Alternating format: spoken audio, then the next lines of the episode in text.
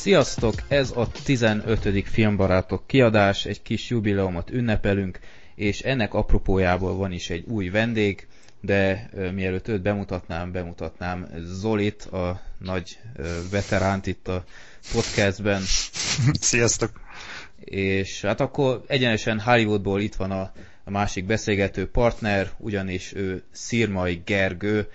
Gergő, hát honnan ismerhetnek téged az emberek, akik esetleg nem ismernének? Szevasztok!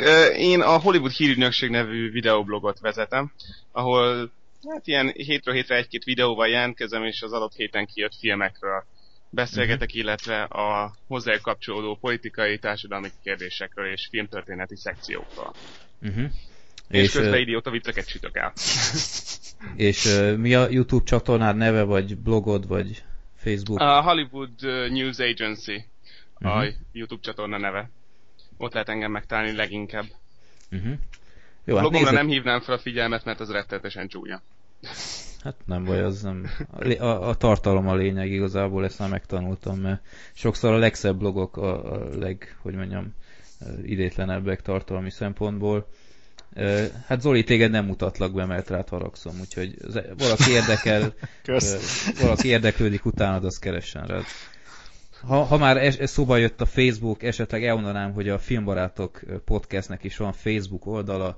Tényleg. Undorodom tőle, hogy nyitottam ezen a honlapon egy ilyen csoportot ennek a podcastnek, de sajnos manapság megkerülhetetlen, de ha gondoljátok, akkor nyomjatok rá egy divatos lájkot, vagy akármit, néha kirakok ilyen kulissza információkat, úgyhogy gondoljátok, nézzetek fel. Nos, hát akkor Készüljetek fel, kedves hallgatók, mert baromi sok filmet írtunk ide ki a listánkba, úgyhogy nem is húzom tovább az időt. Kezdjük egy olyan filmmel, ami viszonylag friss a mozikban, és ti mindketten láttátok, én csak a trailerét, úgyhogy én kíváncsian hallgatom majd a véleményeteket róluk.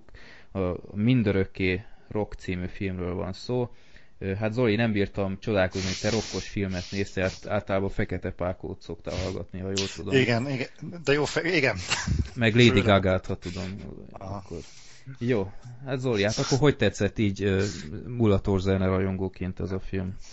Hát, hát így lagzilajcsi fanként azt kell mondjam, hogy nem, igazából így, így kicsit cikinek érzem, hogy pont Gergőtől veszem el a szót, amikor is savazni kell egy filmet, pedig hm. hát szerintem neki sokkal jobban menne, mint Nyomhatjátok nekem. szinkronban nyugodtan. Én csak annyit mondanék, igazából megint csak az, hogy már elmondtam, úgy érzem sok mindent a filmmel kapcsolatban korábban. Szerintem Szerintem ótvarszar a film. Én nem akarok megbántani tényleg senkit, de aki... Én gyerekkoromban gyerekkoromban, tehát még középiskolás koromban is, még akkor is az erre ment a Nirvana láz, meg, meg imádtuk a hogy mi vagyunk a rockerek, és akkor nem úgy, mint mostanában tudod, hogy leülök a lépcsőhajba, és mutogatok kifelé, mint valami mém a neten, meg ilyen szörnyű figurák, Jézuson, nem, nem ilyesmi, hanem tényleg volt egy életérzés az egész mögött, és úgy érzem, hogy ez a film, ez egy akkora karikatúra, gyakorlatilag pofár röhögi ezeket az embereket. Tehát ennek az egész világnak, ennek az érzésnek szerintem lehet nagyon szépen emléket állítani. Apró, apróság, hogy pont mostanában néztem meg a, a Rockstar-t, ez, ahogy hívják Márki Márkot? Mark, Mark Wahlberg. Az, köszönöm, Mark Wahlberg. Mark. Úr, és senki nem nevezi már így, Vali. igen, old vagyok. Igen, igen. A Fiatalok az, hogy... nem is értik ezt, szerencséjük. jó, jók azok a képek. Ja, nem, most, na jó, ezt most felejtsen minden. Na mindegy, a lényeg az, hogy uh, az, az rendkívül jól megvilágítja ezt a, ezt a kérdéskört, hogy milyen érzés rockzenésznek lenni, milyen lehet föltállni a színpadon, milyen nyomást jelent. Jó, persze az sem akar okvetlen autentikus lenni, de, de hogy ilyen szórakoztató, és elhiszed, hogy ilyen is lehet. És ezt például a Rockoff az annyira egy szirupos, nem tudok, nem tudok mit mondani. Gergős, és légy szíves. Nézd, az a problémám itt, hogy én annyira azért nem húzzám le ezt a filmet, pontosan azért, mert amit mondasz, hogy hogy nagyon szirupos, meg stb. De most észben kell tartani, hogy ez mégiscsak egy musical, aminek ez a, a sajátja egy szinten, hogy, hogy ilyen rettetesen bogyotá és cukormázas. De ettől függetlenül szerintem nem állított feltétlenül rossz emléket senkinek, mert nem igazán a problémának állított emléket, hogy milyen volt az, amikor kezdett a 80-as években ilyen glam rock kimenni a divatból. Tehát én úgy látom ezt az egész helyzetet, hogy, hogy nagyon jól megörökítette azt, hogy mennyire célja vesztett volt a 80-as évekbeli generáció. Tehát, hogy mennyire nem szólt semmiről a zenei mozgalmuk, és mennyire, mennyire csak a partizáson járt az eszük. Mert most olvastam egy nagyon érdekes könyvet a Hunter S. Thompson-tól, aki a sertések generációjának nevezte a 80-as évekbeli fiatalokat, és bele, így elsőre azt gondoltam, hogy ez egy kicsit ilyen hát ilyen mogorva hozzáállás, aztán egyre többet olvasok belőle, és egyre jobban rájövök, hogy végül is tényleg, mert az ő zenéjük, ellentétben ugye a 70-es évekbeli vonulatokkal elvesztette igazából az üzenetét. Mindig csak arról szólt, hogy I wanna rock. És, és ígyunk, és partizunk, és keféjünk. És uh, elnézést az erős szavakért, de, de alapvetőleg én ezt láttam ebben a, ebben a filmben, hogy maga a film is egy teljesen üzenet nélküli, pancsikolás a saját kis uh, moslékunkban, hogyha maradunk a disznó hasonlatnál. Én a trailer alapján egyébként egy, egy úgymond ilyen öniróniával teli limonádét láttam, tehát nem tudom Zori, de miért, miért haragszol ennyire? Tehát igazából trailer alapján pont azt kaptad, amit vártál, nem? Nem, nekem az a bajom, hogy jó, engem személyesen érintett, tehát úgy érzem, hogy a, a fiatalságomnak, nem tudom minek egy, egy szeletét próbálják meg ezzel gyakorlatilag szembe röhögni. Jó, persze vannak olyan dolgok, amikre az ember nem, nem büszke, vagy ma már megmosolyogja, de az, hogy valaki a, a, a rock korszak a címszó alatt kihozzon egy ennyire hmm. egy nyálas önmagával szembeforduló valamit, tehát ha azt mondanák, hogy például, mit tudom én, a nem tudtam, mondjuk, ahogy pont a Gergő is mondta, ez a, mi volt ez a disznó generáció, vagy? Igen, igen, igen. igen. Tehát az lenne a címe, akkor még az ember elgondolkodik, hogy hú, mondjuk a cím is esetleg valami valami cinizmus, vagy valami átvitt értelmet sugal a háttérben, de az, hogy a rock korszaka az valaki szerint az erről szóljon, az nekem, nekem túlzás. És főleg úgy, hogy a, Tom Cruise az, aki igazából itt egy szemében jelenti a rock and roll-t, hát hogy ennél egy visszataszító figurát összehozni, most nem Tom Cruise van a problémám, hanem ez a Mm, hogy hívták a figurát? Valami sok X-es, nem tudom. Stacy Jacks. az igen, Stacy, köszönöm. Stacy Jacks.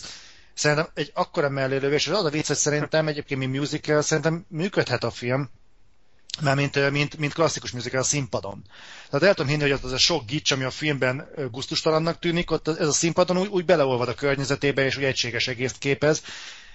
Én nem tudom elképzelni egy ilyen Stacy Jacks jellegű figura, akár 10 percig életben maradt volna a színpadon. Hm amikor látjuk, hogy nála sokkal ö, szürkébb figurák, mint például, amit a Mark Wahlberg játszik ugye a Rockstarban, hát azt, azt úgy felőrölte 10 perc alatt az az egész, pedig az sokkal józanabb és normálisabb volt.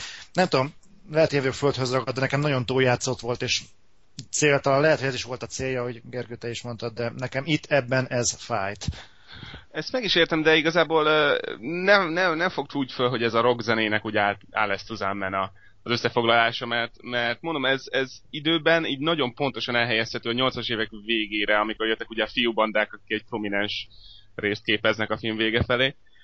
Tehát, hogy, hogy, hogy igazából ez, ez már a problémás rockzene kategóriája volt, és Stacey Jacksnek is a, a karaktere is nem az a, a klasszikus rockstar, hanem az a lecsúszott senki igazából. Akit ugye elsőre úgy hallasz, hogy ő az Isten, meg stb., és aztán a végére ő maga is ugye kezd észrevenni, hogy ez már nem igaz. Hát jó, igen, csak a filmben, mivel ő az egyetlen rockstar, így, így viszont elég torz a hmm. kép az egészről. Jogos, jogos. Viszont a cserébe azt meghagynám, hogy a történet, ami összefogja ezeket a számokat, szóval ez egy jukebox musical, ami, ami ugye azt jelenti, hogy, hogy már meglévő számokat próbáltak összerakni egy koherens történeté. Nem sikerült. Nem, tehát hogy az, ami össze, megpróbálja összefogni ezeket a számokat, meg érzéseket, meg eseményeket, az egészen abszurdan bugyuta teljes, teljesen értelmetlen. Bejönnek karakterek, eltűnnek karakterek, mindenki félre kommunikál, és nem hajlandó megosztani a mással a történet legfontosabb elemeit, úgyhogy egészen, egészen furcsa volt ez számomra. Te legalább a zene jó volt, vagy, vagy valami? ja, ilyen nosztalgikus módon nekem tetszett. Neked? Mármi nekem? Nem? Én, én Tom Cruise-on lepődtem, meg szerintem állat jó hangja van. Hm. Igen, mert ők énekelték egyébként, azt hozzá kell tenni. Én teljesen meglepődtem a Bon Jovi-nak a One Did Dead or Alive című számát, azt úgy énekelte el, hogy a mennyasszonyom, ő mondjuk ő szkeptikus az egésszel, de ő mondta, hogy ez playback, ez tudja, hogy playback. Hm. Én megnéztem, hogy hát azért így, így eléggé tele volt a sajtó azzal, hogy Cruz órákat vesz, meg mit tudom én, hogy azért úgy, úgy lehetett hallani, ez nem a Bon Jovi, de, de közel hasonló hangon énekelt, és mondom, szerintem le a kalappal a Cruise előtt. Hát akkor ezek szerint nem jobb volt az a verzió, mint amit mi adtunk elő annó, Zoli, nem tudom, emlékszel a rock bandben. az viszont szórakoztatóbb volt. igen, igen, azt hozzá kell tenni. Jó. Igen, nekem Catherine Zeta-Jones volt nagyon meglepő. Nekem hogy is, de szerintem tök... neked tetszett, nem? Tök igen, tehát egészen, egészen korrekt. Én azt hittem, hogy ő lesz az a, az a fejfogós karakter, aki, aki fáj, hogy ott van, és fáj, hogy énekel. És ez, kit ez, játszott ez... egyáltalán? Hogy mi volt a szerepe?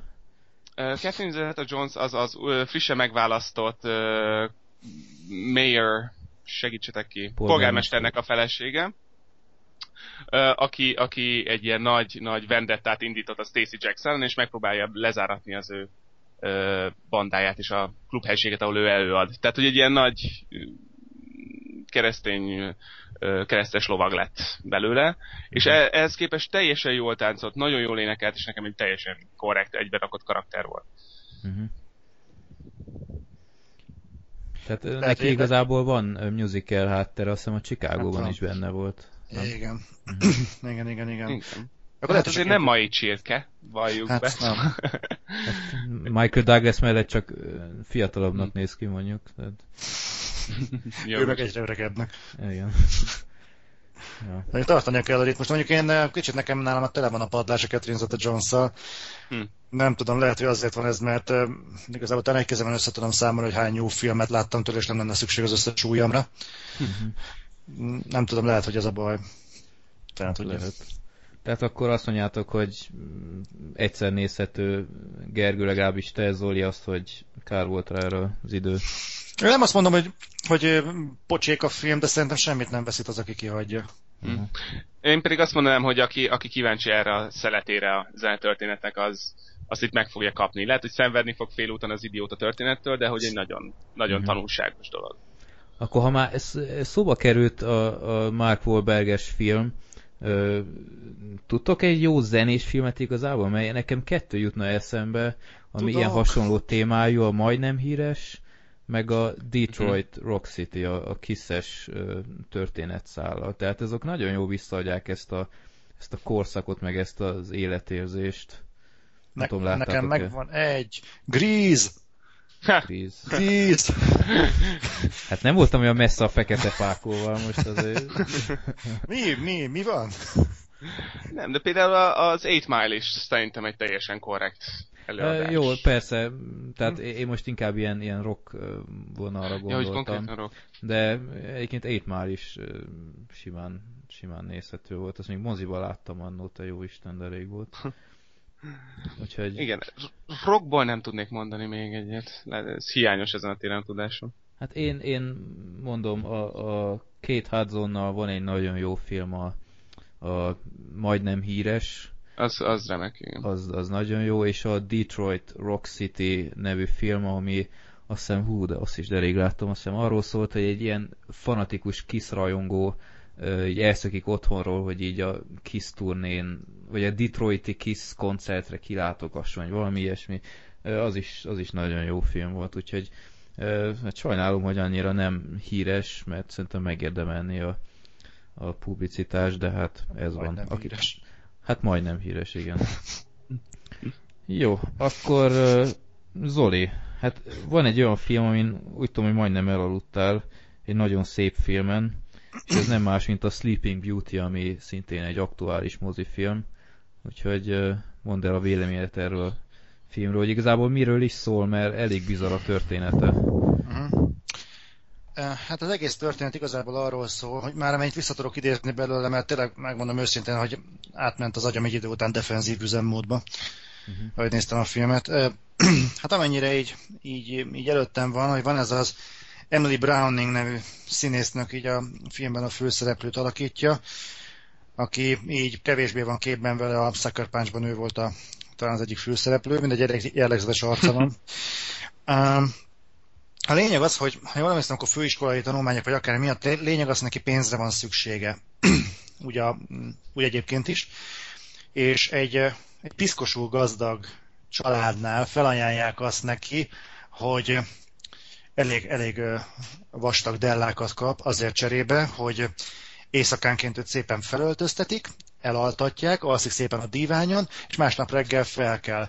És a kettő közti időben, amíg ő alszik, ilyen iszonyatos, szintén ilyen gazdag úriemberek bemennek a szobába, és amíg ő alszik vele, ez az történik. Na most így eleve nem értem, hogy ez a Sleeping Beauty címszóval jó, értem, hogy így direktbe hogyan ültették ezt át, hogy Sleeping Beauty, hogy, de hogy ezen túlmenően mi köze van a Csikkerózsik a dologhoz, így, így nagyon nem értettem. De nem is ez volt az, ami igazából kiakasztott, hanem ez a film, ez megvennék rá esküdni, hogy eredetileg pornófilmnek készült. Tehát ez az, ez az ötlet, hogy ebből filmet csinálunk, hogy van egy, egy nő, aki mondjuk még amerikai szemmel kifejezetten attraktívnak is mondható, lefektetjük, begyógyszerezzük, és egymást váltják a pasik, és bemennek hozzá, valami történik. Aztán persze van egy csavar a végén, hogy kiderül, hogy igazából akik bemennek, azok mindegy, nem akarom lelőni a point azok számára, akik ezt meg akarják nézni, de én nem értem, hogy, mű, hogy miért lett az divat mostanában, hogy a művészfilmeknek következetesen unalmasnak kell lenniük. Tehát én egyszerűen nem tudom, hogy miért nem lehet egy, egy művészfilmnek, és nem azt mondom, hogy olyan legyen, mint a Dark Knight, vagy akármi, de mondjuk ezeknek lehetne azért ritmusa. De valami olyan mérhetetlenül unalmas a, a Sleeping Beauty, hogy azt nem tudom szavakba önteni. Egyszerűen nem vagy rá kíváncsi arra, nem is beszél, hogy az Emily Browning egészen egyszerűen én nem tudtam rájönni, hogy ezt, ez mit keres Hollywoodban. Uh-huh. Tehát ez lehet, hogy rossz ajtón kopogtatott, beengedték és felvették, de én nem tudom, a Sucker Punch óta nem tudom, ki vagyok rá teljesen hegyezve. Még ettől függetlenül itt azért mentem be tényleg a Sleeping beauty mert kíváncsi voltam egy jó kis ilyen groteszk művészfilmre, hogy, hogy, hogy milyen lesz. Uh-huh. Az égvilágon senkinek nem tudom ajánlani. Max azoknak, akik ilyen a végletekig kiherélt, abszolút korhatárbesorolás nélküli pornófilmet szeretnének nézni. És legalább jó a csaj. Uh, nagyon jó a csaj. Lát, látni tudod. Adida, adidit. Hát, ahogy néz, hát, szerintem a Sucker erotikusabb volt egyébként. És már ott se volt erotikus. Bár de, várja, azért, azért Hát azért ez a fetisizált kimono, amiben tolták. Igen, bocs, Nem volt nagyon vészes. Hát én, Igen. a Voxban olvastam erről egy cikket, és, és úgy nézett ki a csaj, mint valami 14 éves kislány, vagy én nem tudom. Igen, tehát, igen, és egy, egy melltartóba volt, meg egy bugyiba, tehát így, így és, és néztem, mondom, aha. aha. Ez... Én, én nem tudom, tehát így, így, így eléggé nem tudom, hogy kezdek sandán nézni időnként Hollywoodra, hogy, hogy úgy pontosan mit feltételeznek a célközönségről. Tehát, hogy jó, kéne egy film, amit szerintem nektek tetszeni fog, mi legyen benne? Legyen egy 14 éves forma kislány, akit mindenki megdug, aha, ez jó lesz, így már közelítünk a célközönség felé. Uh-huh. És, így, tehát és így, így, így nézem, hogy most engem néznek teljesen hülyének, vagy, vagy mondani is akarnak ezzel a filmmel valamit? Hát nézd, például a Shame, az gyakorlatilag ugyanez a dolog, hogy egy ilyen erotikus degradációról szól, vagy tehát egy ilyen borzasztó szexuális helyzetről, és mégis az egy nagy siker lett. Tehát, hogy maga a téma az, az nem garantálná azt, hogy ez egy rossz film. Nem, Ilyen én... szempontból. Hát jó, de hát a, a shame azért azt szerintem nem egy, egy provokatív ötletre alapszik. Tehát azért a Shane-nek azért több mondani valója volt szerintem, mint, mint ennek. Szerintem amennyire ezt így kihallottam Zoli összefoglalójából, meg amit a Vox-ban olvastam, ez egy, egyszerűen csak egy, egy, egy nagy provokáció ez a film. Engem. Nem. Szerintem valaki megnézte, egy ilyen, ilyen perverz ember megnézte ezt a, a csipkerózsikát, és kitalálta, hogy milyen, hogy tudok összekacsintanak az ilyen 12 évesek, hogy és milyen lenne, hogyha bemenne most oda a herceg, és Érted? És akkor gondolatmenetet meghallhatta valami producer a hátsó sorban, és akkor tényleg ebből kéne egy filmet csinálni. És, és megcsinálták a Sleeping Beauty-t. Szerintem ennyi az egésznek a háttere. De azt mondod, hogy nem is tudtak volna semmit mondani ezzel? Tehát, hogy a lehetősége se volt meg? Le- lehetett volna, tehát szerintem azért ebben volna lehetőség társadalomkritikára, mert igazából mondom, végül a kicsengése a filmnek volt benne potenciál, tehát meg lehetne azt az üzenetet fogalmazni, hogy igazából ezek az emberek is mind, mind elveszettek, tehát ö, ö, valójában tehát van egy, van, van egy üzenet, csak annyira elsikkad a tálalásban, hogy uh-huh nem, nem tudom, tehát, és ez a csaj ott van, ilyen bambán néz, És így egyszerűen nem tudom komolyan venni, hogy amikor a castinget tartották, akkor nem röhögte szét magát mindenki rajta, és az a jó, jó, jó lesz el, aztán majd valami történetet belerakunk egy kis tanulságot a végére, és a sok művészlélek majd ott fog nyácsorgatva vergődni az ajtónál. Én nem akarok senkit tényleg degradálni azért, mert ilyen filmeket néz, lelkük rajta, de hát én nagyon nem szeretném, hogyha ez válna trendű. Hát rettetesen meg is bukott a... Most nézem, csak azért, utána néztem egy kicsit, és hát rettetesen megbukott a kasszáknál, úgyhogy... Hát azért azt hozzá kell tenni, hogy ez egy ausztrál film, tehát nem, nem amerikai. Tehát úgy, úgy eleve hátrányjal indul akárhol. De Hát azért még a Mad max sikerült azért az ausztráloknak kitörni még annó. hát, ja. Pusztán az, hogy Ausztrál nem biztos, hogy um, alapból halára ítélt film Hát de most figyelj, ott, ott a minta példa, az Ausztrália, az is nagyot bukott pár éve. Szerintem jogosan is, mert szerintem nem... Megvettem DVD-n, és nem váltotta be a hozzáfűzött reményeimet, mert mm, néhol nagyon... Voltak De- hozzáfűzött reményeid? Voltak én annyira irigylem egyébként a pozitív hozzáállásodat. Nem tudom, figyelj, én, én, én abszolút azt vártam, hogy valami super epic, hyper, mega ausztrál blockbuster lesz. Ezek után úgy, úgy a két és fél órájából, vagy volt az akár három is, így a utolsó fél órából történt olyan izgalmas dolog, addig meg ilyen, ilyen kifejezetten unalmas történetet kellett nézni, unalmas, idegesítő karakterekkel, borzasztóan túlexponált képekkel, úgy nézett ki, mint, mint, valami, mint valami képregény adaptáció, vagy nem tudom, szóval na mindegy, szóval nem tudom, Ausztrál mozit szerintem kicsit túlértékelik páran, legalábbis ami így a, a kassza sikereket, em, em, ö, kassza, kassza sikereket illeti, de na mindegy, azért ott is voltak remek filmek, azért ezt el kell mondani. A Mad Max 2 például szerintem maig napig az, az egyik legjobb ausztrál film, vagy ott van akár a Russell Crowe-val a ah, nem jut eszembe a film címe, amikor ilyen skinheadet játszik, ilyen ausztrál amerikai história X-szerű. Na jó van. Aki Hmm. tudja, miről gondolok. Bakker, nem jut eszembe a film. nincs. Na jó van, akkor ö, Zoli, mondjál egy összefoglaló mondatot, addig kikeresem ennek a rohadt filmnek a címet, mert ez nem hagy nyugodni. Romper Stomper, bocsánat, Romper Stomper. Na, Aha. oké, okay, eszembe jutott. Akkor nem kell összefoglalni, ott szar a film és kész. Szar a film és kész, ne nézzenek senki egyébként, de csak időlopás. Én nem tudom, miért nyúlok bele ilyen filmekbe, én valamit vártam annól a Warhorse-tól is, mindenki kiröhögött, amikor kijöttem a moziból, akkor rájöttem, hogy miért. Hát, Na, jó, úgyhogy... Na mindegy, egyébként egy tök hülye vagyok ezen a téren, ezt aláírom, mert én a csatahajóra is úgy mentem be, hogy, a, hogy fú, hát vagy, egy jó kis akció, egy agyatlan akciófilm lesz, kikapcsolom az agyamat. Ez most e, Gergő pont eljutottál eszembe, azt a Transformers-nél mondtál valami ilyesmit, csak kikapcsolom az agyamat, hogy bemegyek és jót fog szórakozni, aztán neked volt egy ilyen szófordulatod, hogy mindegy, majd megnézem a Transformers 3-nál, azt hiszem, amikor erről beszéltél. uh-huh. Pont ugyanígy mentem be a, a csatahajóra, és még így is egyszerűen sértő volt, amennyire hülyének néztek. Uh-huh. Na mindegy, szóval a Sleeping beauty ugyanezt éreztem, csak, csak öm, ott, ott máshogy. Tehát ott nem volt egy látványos robbangatás, csak, csak, csak, csak a nagy nulla. Na, akkor ö, én megemlítem, apropó, ha már hülyére nézett néző, ö, akkor jó jön a következő filmem, ami a Hogyan lopjunk felhőkarcolót című ö, alkotást ö, fedezi, és ö, mielőtt belekezdek ebbe a filmbe, kertmoziba voltatok esetleg már életetekben? Gergő? Hát én egyetlen egyszer sajnos, pont Amerikában, amikor kint laktam, akkor voltam. Nekem ez a rész ez kimaradt az életemből, és ezt nagyon Mhm. sajnálom. Gondolom jó hangulatú dolog. És az, az, az hogy nézett ki? Tehát, tehát ilyen, ilyen hivatalos volt, vagy ilyen privát, nem tudom, pár barát, vagy, vagy hogy... Um, hivatalos volt, én egy egyetemi kampusz mellett laktam, és ott üzemeltettek egy ilyen dolgot az Mhm. évnek az egy harmadában, amikor ki lehetett menni az utcára, nem volt olyan átideg. Uh-huh. És uh, ja, tehát hogy ilyen kis műanyag székes, ilyen nagyon tradicionális, de hogy így odafért, mint a 200 Mhm. ember. És nagyon-nagyon jó hangulatú volt. Ugye ott egész más, hogy néznek az emberek mozit, tehát mindenki folyamatosan dumált és dobálózott, felállt, leült, üvöltözött Mhm. egymással. Szóval ez, ez egy egész szociális élmény volt. Uh-huh. Zoli?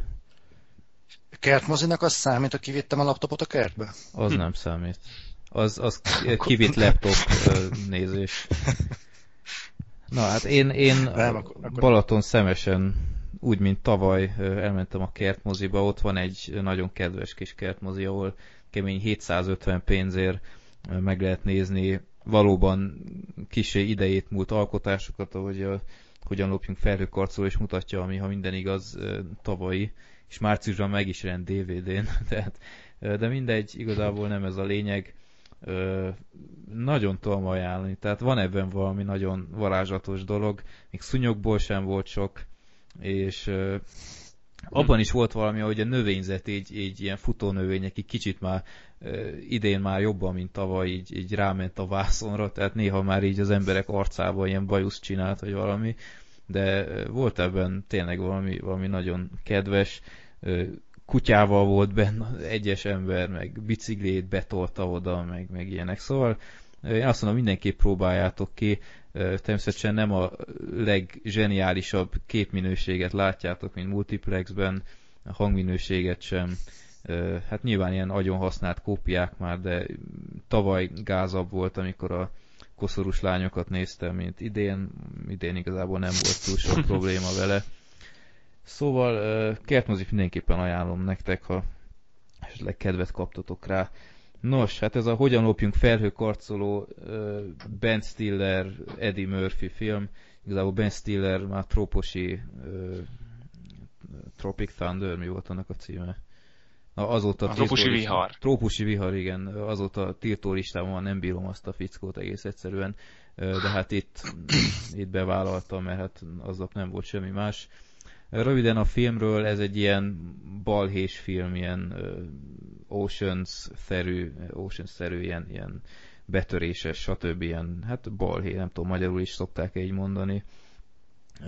Lényege az, hogy van egy ilyen nagyon felkapott menő felhőkarcoló, amiben egy ilyen szuper gazdag fickó lakik a penthouse-ban, és felhőkarcolónak meg annak az ipsének is volt ilyen személyzete, és hát ennek a vezetője Ben Stiller, és mindenféle más személyzet is volt ott körülötte, aztán egyik nap egyszerűen csak lecsukják azt a gazdag fickót, és hát kiderül, hogy ilyen nem éppen legális üzleteket bonyolított, és valószínűleg oda veszett az összes alkalmazottnak a nyugdíjas, nyugdíjra félretett pénze, és mert eljátszotta a, a lóvéjukat, és hát úgy gondolják, hogy hát ezt, ezt visszaszedik valahonnan, mert ennek az embernek tutiban dugi pénze valahol a lakásban elrejtve.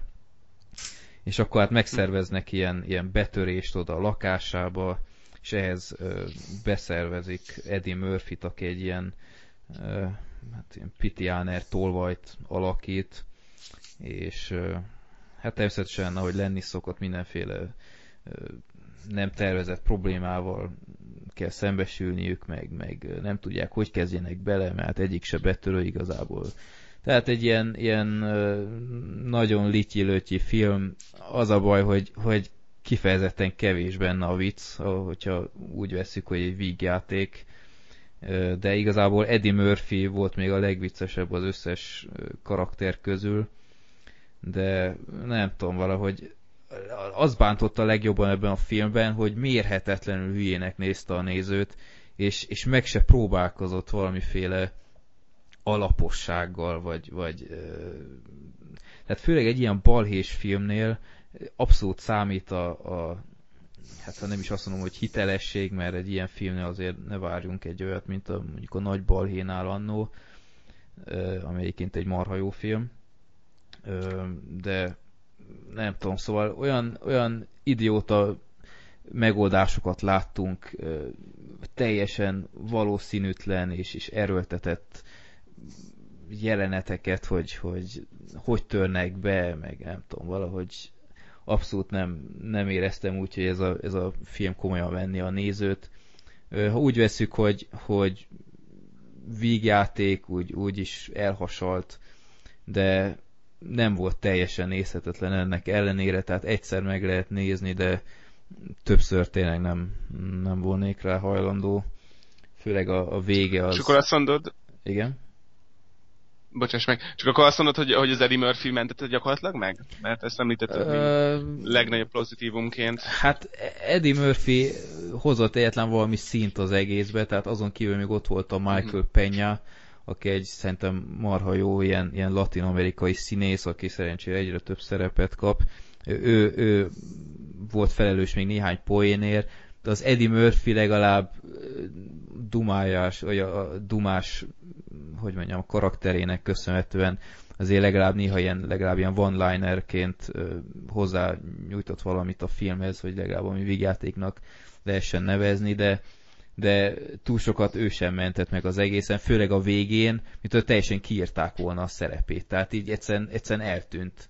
Így néztem, hogy oké, okay, mi, minden szereplőről megtudtuk, hogy mi lett, meg stb., de Eddie Murphy egyszerűen eltűnt, és így, így utólag visszagondoltuk, hogy, hogy te, vele mi lett? Nem tudom, izé, nem, nem szerepelt többet, úgyhogy nem tudom, mi lehetett ennek az oka, lehet, hogy kirakták a forgatásból, én nem teljesen értettem egy idő után, hogy mi lett vele, de igen, szóval Eddie Murphy volt a filmnek a nagy erőssége, de azért ő is, az ő szintjéhez képest ez egy, ez egy felfelé ívelő karrier pont, de hát ez nála nem túl nagy feladat, úgymond. Hát neki ez volt a nagy visszatérése, azt tudom, úgy is harangozták be, hogy, hogy időre teljesen elvonult, a srekeket csinálta, Mhm. gyakorlatilag csak. Mert ugye bugott ő pár nagyon-nagyon nagyot Hát persze. filmjeivel, és akkor így, így kicsit félretette magát télire, és ugye ezt mondták, hogy na, ez most a nagy visszatérése, most újra ugyanezt a stílot hozza meg, stb. Uh-huh. Hát jó hallani, hogy ez valamilyen szinten sikerül. Igen, szóval nem rajta múlt, hogy a film olyan, amilyen. Tehát azért hozzá kell tenni. Ben Stiller ugyanolyan béna volt szerintem, mint mindig. Egyszer nem bírom elviselni azt a fickot, hogy így kamerában néz azzal a csimpánc fejével, ö, nem tudom valahogy kész, ö, eljátszotta minden bizalmamat. Úgyhogy ö, egyszer meg lehet nézni, kertmoziba tökéletes volt, de, de egyáltalán nem szükséges megnézni ezt a filmet. Inkább nézzetek, sokkal viccesebb ilyen balhés filmek vannak. Úgyhogy részemről ez volt a Hogyan lopjunk felhőkarcolót. És hát akkor, ha már ott tartottunk, hogy filmeket szidünk, akkor, akkor Gergő, akkor tiéd a pálya, és ö, nem vállalok felelősséget, hogy ezután mit kapsz. Ha! Jó van. A következő a helyzet, hogy sajnos én a saját magam rajongóit is megposztottam a Prometheus videótól, mert nyáron én szünetelek, de egyszerűen olyan szinten bennem ragadt egy indulat a film megnézése után, hogy, hogy muszáj egy kicsit beszélnem róla, annak ellenére, hogy ti már valamelyest ezt átdumáltátok. Um, igazából én felső, tehát hogy, hogy úgy számba vettem a pozitívumait is a filmnek, tehát hogy mm, a, sokat dolga, amit említettetek, az tényleg nagyon jó volt, gyönyörű volt szerintem a film, és egy, egy, egy fantasztikus koncepción alapult, de az maradt meg bennem így hetek után, hetekkel azután, hogy megnéztem a filmet, hogy az emberek a filmben nem emberien viselkedtek. Tehát egészen elképesztő ö, csavarok vannak a filmben, amit egy normális ember egy ilyen helyzetben nem rontan el, vagy nem, nem véten el. Úgy, hogy ne rontsam el, hogy mi, mi történik igazából a film vége felé, csak hogy annyit mondok, hogy úgy képzeljük el, hogy ül egy társaság egy asztalnál, és pókereznek. És az egyik gyerek kimegy, vécére, visszajön egy hatalmas arapapagájjal a vállán, arrébb söpri az asztalra, közben oda került zsák ékszerteknőst, és leül tovább kártyázni, és senki nem beszél semmit. Tehát, hogy, hogy hatalmas fordulatok, csavarok, új történetelmek jöttek be a film vége felé, és senki nem osztotta meg a többiekkel, hogy mi történik. Uh-huh. Egy film készítő ismerősömmel néztem ezt meg, ezt a filmet, és utána pont erről beszéltük, hogy egyikünk se forgatókönyvíró, de hogy ebben egy amatőr is teljesen látja azokat a lyukakat, amiket, amiket nem lehetett nem betömve hagyni, Uh-huh. hogyha ennek volt bármi értelme. Tehát, hogy öm, alapvetőleg nekem az volt a gondom, hogy, hogy a, például ez a műtét dolog, amiről beszéltetek múltkor, történik egy, egy műtét, egy szülés a film egyik pontján, és a hölgyike ezt nem mondja el senki másnak, nem hívja fel erre az emberek figyelmét, hogy mi történt itt, hanem csak így mennek tovább a történetszák, mi meg üvöltözünk a nézőközönségben, hogy, hogy könyörgön beszéltek már meg egy- egymással, vagy valaki jöjjön rá, hogy mi volt ez, vagy valahogy tudjunk meg mi is dolgokat. Jó, de hát emlékeim szerint azért nekem- ez nagyon hirtelen jött, tehát az neki is úgymond újdonság volt, nem? Vagy rosszul emlékszem? Kétségtelen. Kétségtelen, csak hogy amikor visszacsatlakozik a társasághoz, akkor így beszélnek valami másról, és mennek tovább a, a dolgok. Tehát egy ponton én, én összeesnék, és elsírnám ezt a fájdalmamat a társaság többi tagjának, hogy esetleg együtt ki tudjuk találni, hogy mi történt. Hát lehet, hogy nem, ez az a nem dolog, bízott amit- meg bennük, lehet, hogy az volt. Nem? Vagy... meg lehetne így magyarázni, és Mhm. sokféleképpen kétségtelen, ennek, nekem egyszerűen az zavart, hogy annyira embertelenül viselkedtek a, a, a humina, humanoidok, és pont a David volt az egyik leg, legemberibb karakter a társaságban, hogy nekem ez e, ilyen szempontból nagyon-nagyon zavaró volt Uh-huh. a történetvezetése. Mondták sokan, és ez bevallom, hogy persze jön a második rész, meg majd biztos több mindent el, el, elmagyaráznak már, de egy filmnél nem lehet szerintem ilyen indokokat felhozni menségére, hogy majd lesz egy másik film, ami betapasztja ezeket a lyukokat. Uh-huh. Tehát, hogy mondom, engem ez idegesített benne rettetesen, ami mai napig kicsit rágom rajta magam, mert alapvetőleg nem lett volna egy rossz film. Uh-huh. És nem, úgy, nem érezted úgy, hogy, hogy túl sok dolgot nem értesz? Mert mi mondtuk, hogy legalábbis én, én még mindig úgy vagyok vele, hogy jó pár jelenetet nem, nem fogtam fel, úgymond. Tehát hiába utólag írták csomóan, hogy ah, mit nem értesz ezen, te nem tudom én, hülye gyerek, meg az elején mit nem értettél, meg stb. Nem tudom, nekem néha, néha már kicsit túl, úgymond spirituális volt, vagy én nem tudom, tehát túlzás volna azt mondani, hogy minden jelenetét megértettem. igen, igen, pontosan ezek a, ezek a lyukak, amikről emberek beszéltek, hogy majd el lesz magyarázva a következő Mhm. részben. Nem, rengeteg információt megvonnak a karakterek egymástól és a karakterek a nézőtől is. Mm. És ez szerintem egyszerűen kilöki az ember. Tehát, hogy, hogy ez az, amikor nem benne vagy az- akcióban, nem ott vagy a karakterek, hanem kívülről vizsgáld ezt, ezt az egész dolgot, azon gondolkozol, hogy lesz-e ennek bármikor bármi értelme. Uh-huh. 3D-ben láttad, vagy simán? Igen. Igen, igen, 3D-ben uh, eredeti Mhm. nyelven, és, és mondom, nem vagyok nagy Alien fan, tehát nincsen bennem ez a fajta agresszió, hogy hú, most elrontották az én kedvenc franchise-omat, mert gondolom nem is ez a helyzet, Uh-huh. hanem nagyon sokat vártam a rendezőtől magától, tehát hogy, hogy ski, na, jó skifit, nagy skifit, nagy volumenű filmet régen alkottak, és jól jött volna ez, hogy ez így feléleszti ezt a műfajt. Uh-huh. De nekem csalódás volt abszolút. Uh-huh. És akkor második rész meg se néznéd, vagy annyira azért nem haragszol rá? muszáj lesz.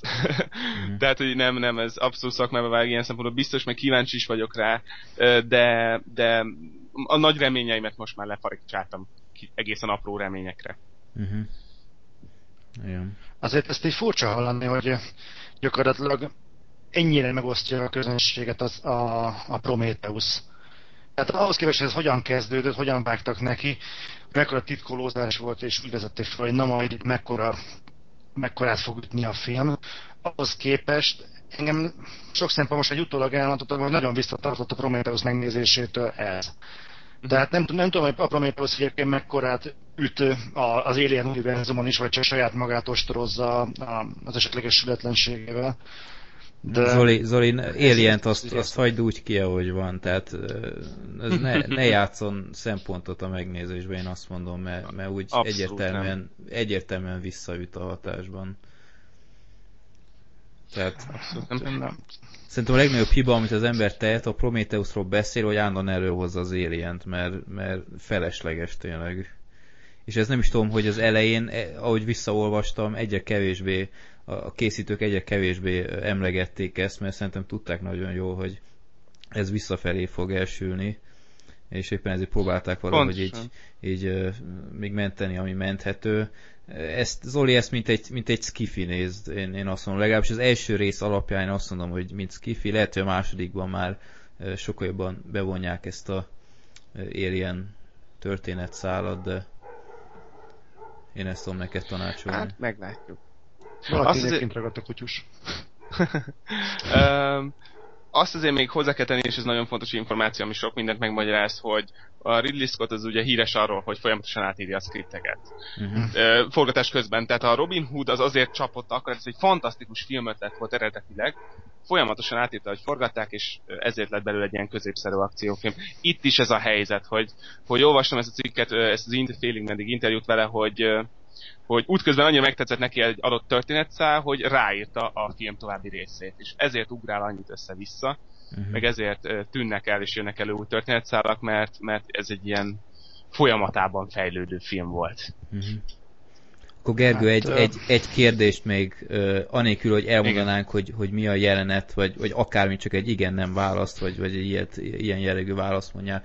A film utolsó jelenete szerinted kínos volt inkább, vagy látványos? Um, a, csak az utolsó jelenete? Csak az utolsó jelenetet. Uh, akkor úgy azt mondanám, hogy látványos. Hogyha uh-huh. előtt láttuk a film többi részét is, akkor én akkor már sírtam. Uh-huh. Jó. Én, én inkább kínosnak éreztem meg, még kifejezetten rondának, de mindegy. Akkor mindenki döntse el, hogy... Na hát Zoli, remélem a 15. kiadásra csak bepótlod, mert akkor röviden a te véleményedre is. Akkor már hozzuk elő háromszor is ezt Igyekszem. a filmet, mert ilyen még nem volt, hogy ennyiszer újráznánk, de ez már, ez már nem hagyható ki igyekezni fogok. Egyébként most nézem az IMDb Ridley Scottnak a profilképét, és hát én nem csodálkoznék rajta, hogyha ennek az embernek a pályáját szervesen átjárta volna az alkohol is. Hát. Igen, szomorkás a hangulat máma. Igen, kiviszi hát, Most azt hiszem szárnyas fejvadász kettőt készít elő, ha minden igaz. Aj, aj, aj. Nem volt elég az Alien-nel szórakozni? Nem tudom. No, Ma, majd, majd, majd menet közben arról is kiderült, nem szárnyas fejvadász. Hát lehet egyébként. Én, én, én egyébként úgy vagyok a szárnyas fejvadász, hogy szerintem egy kicsit túlértékelt film.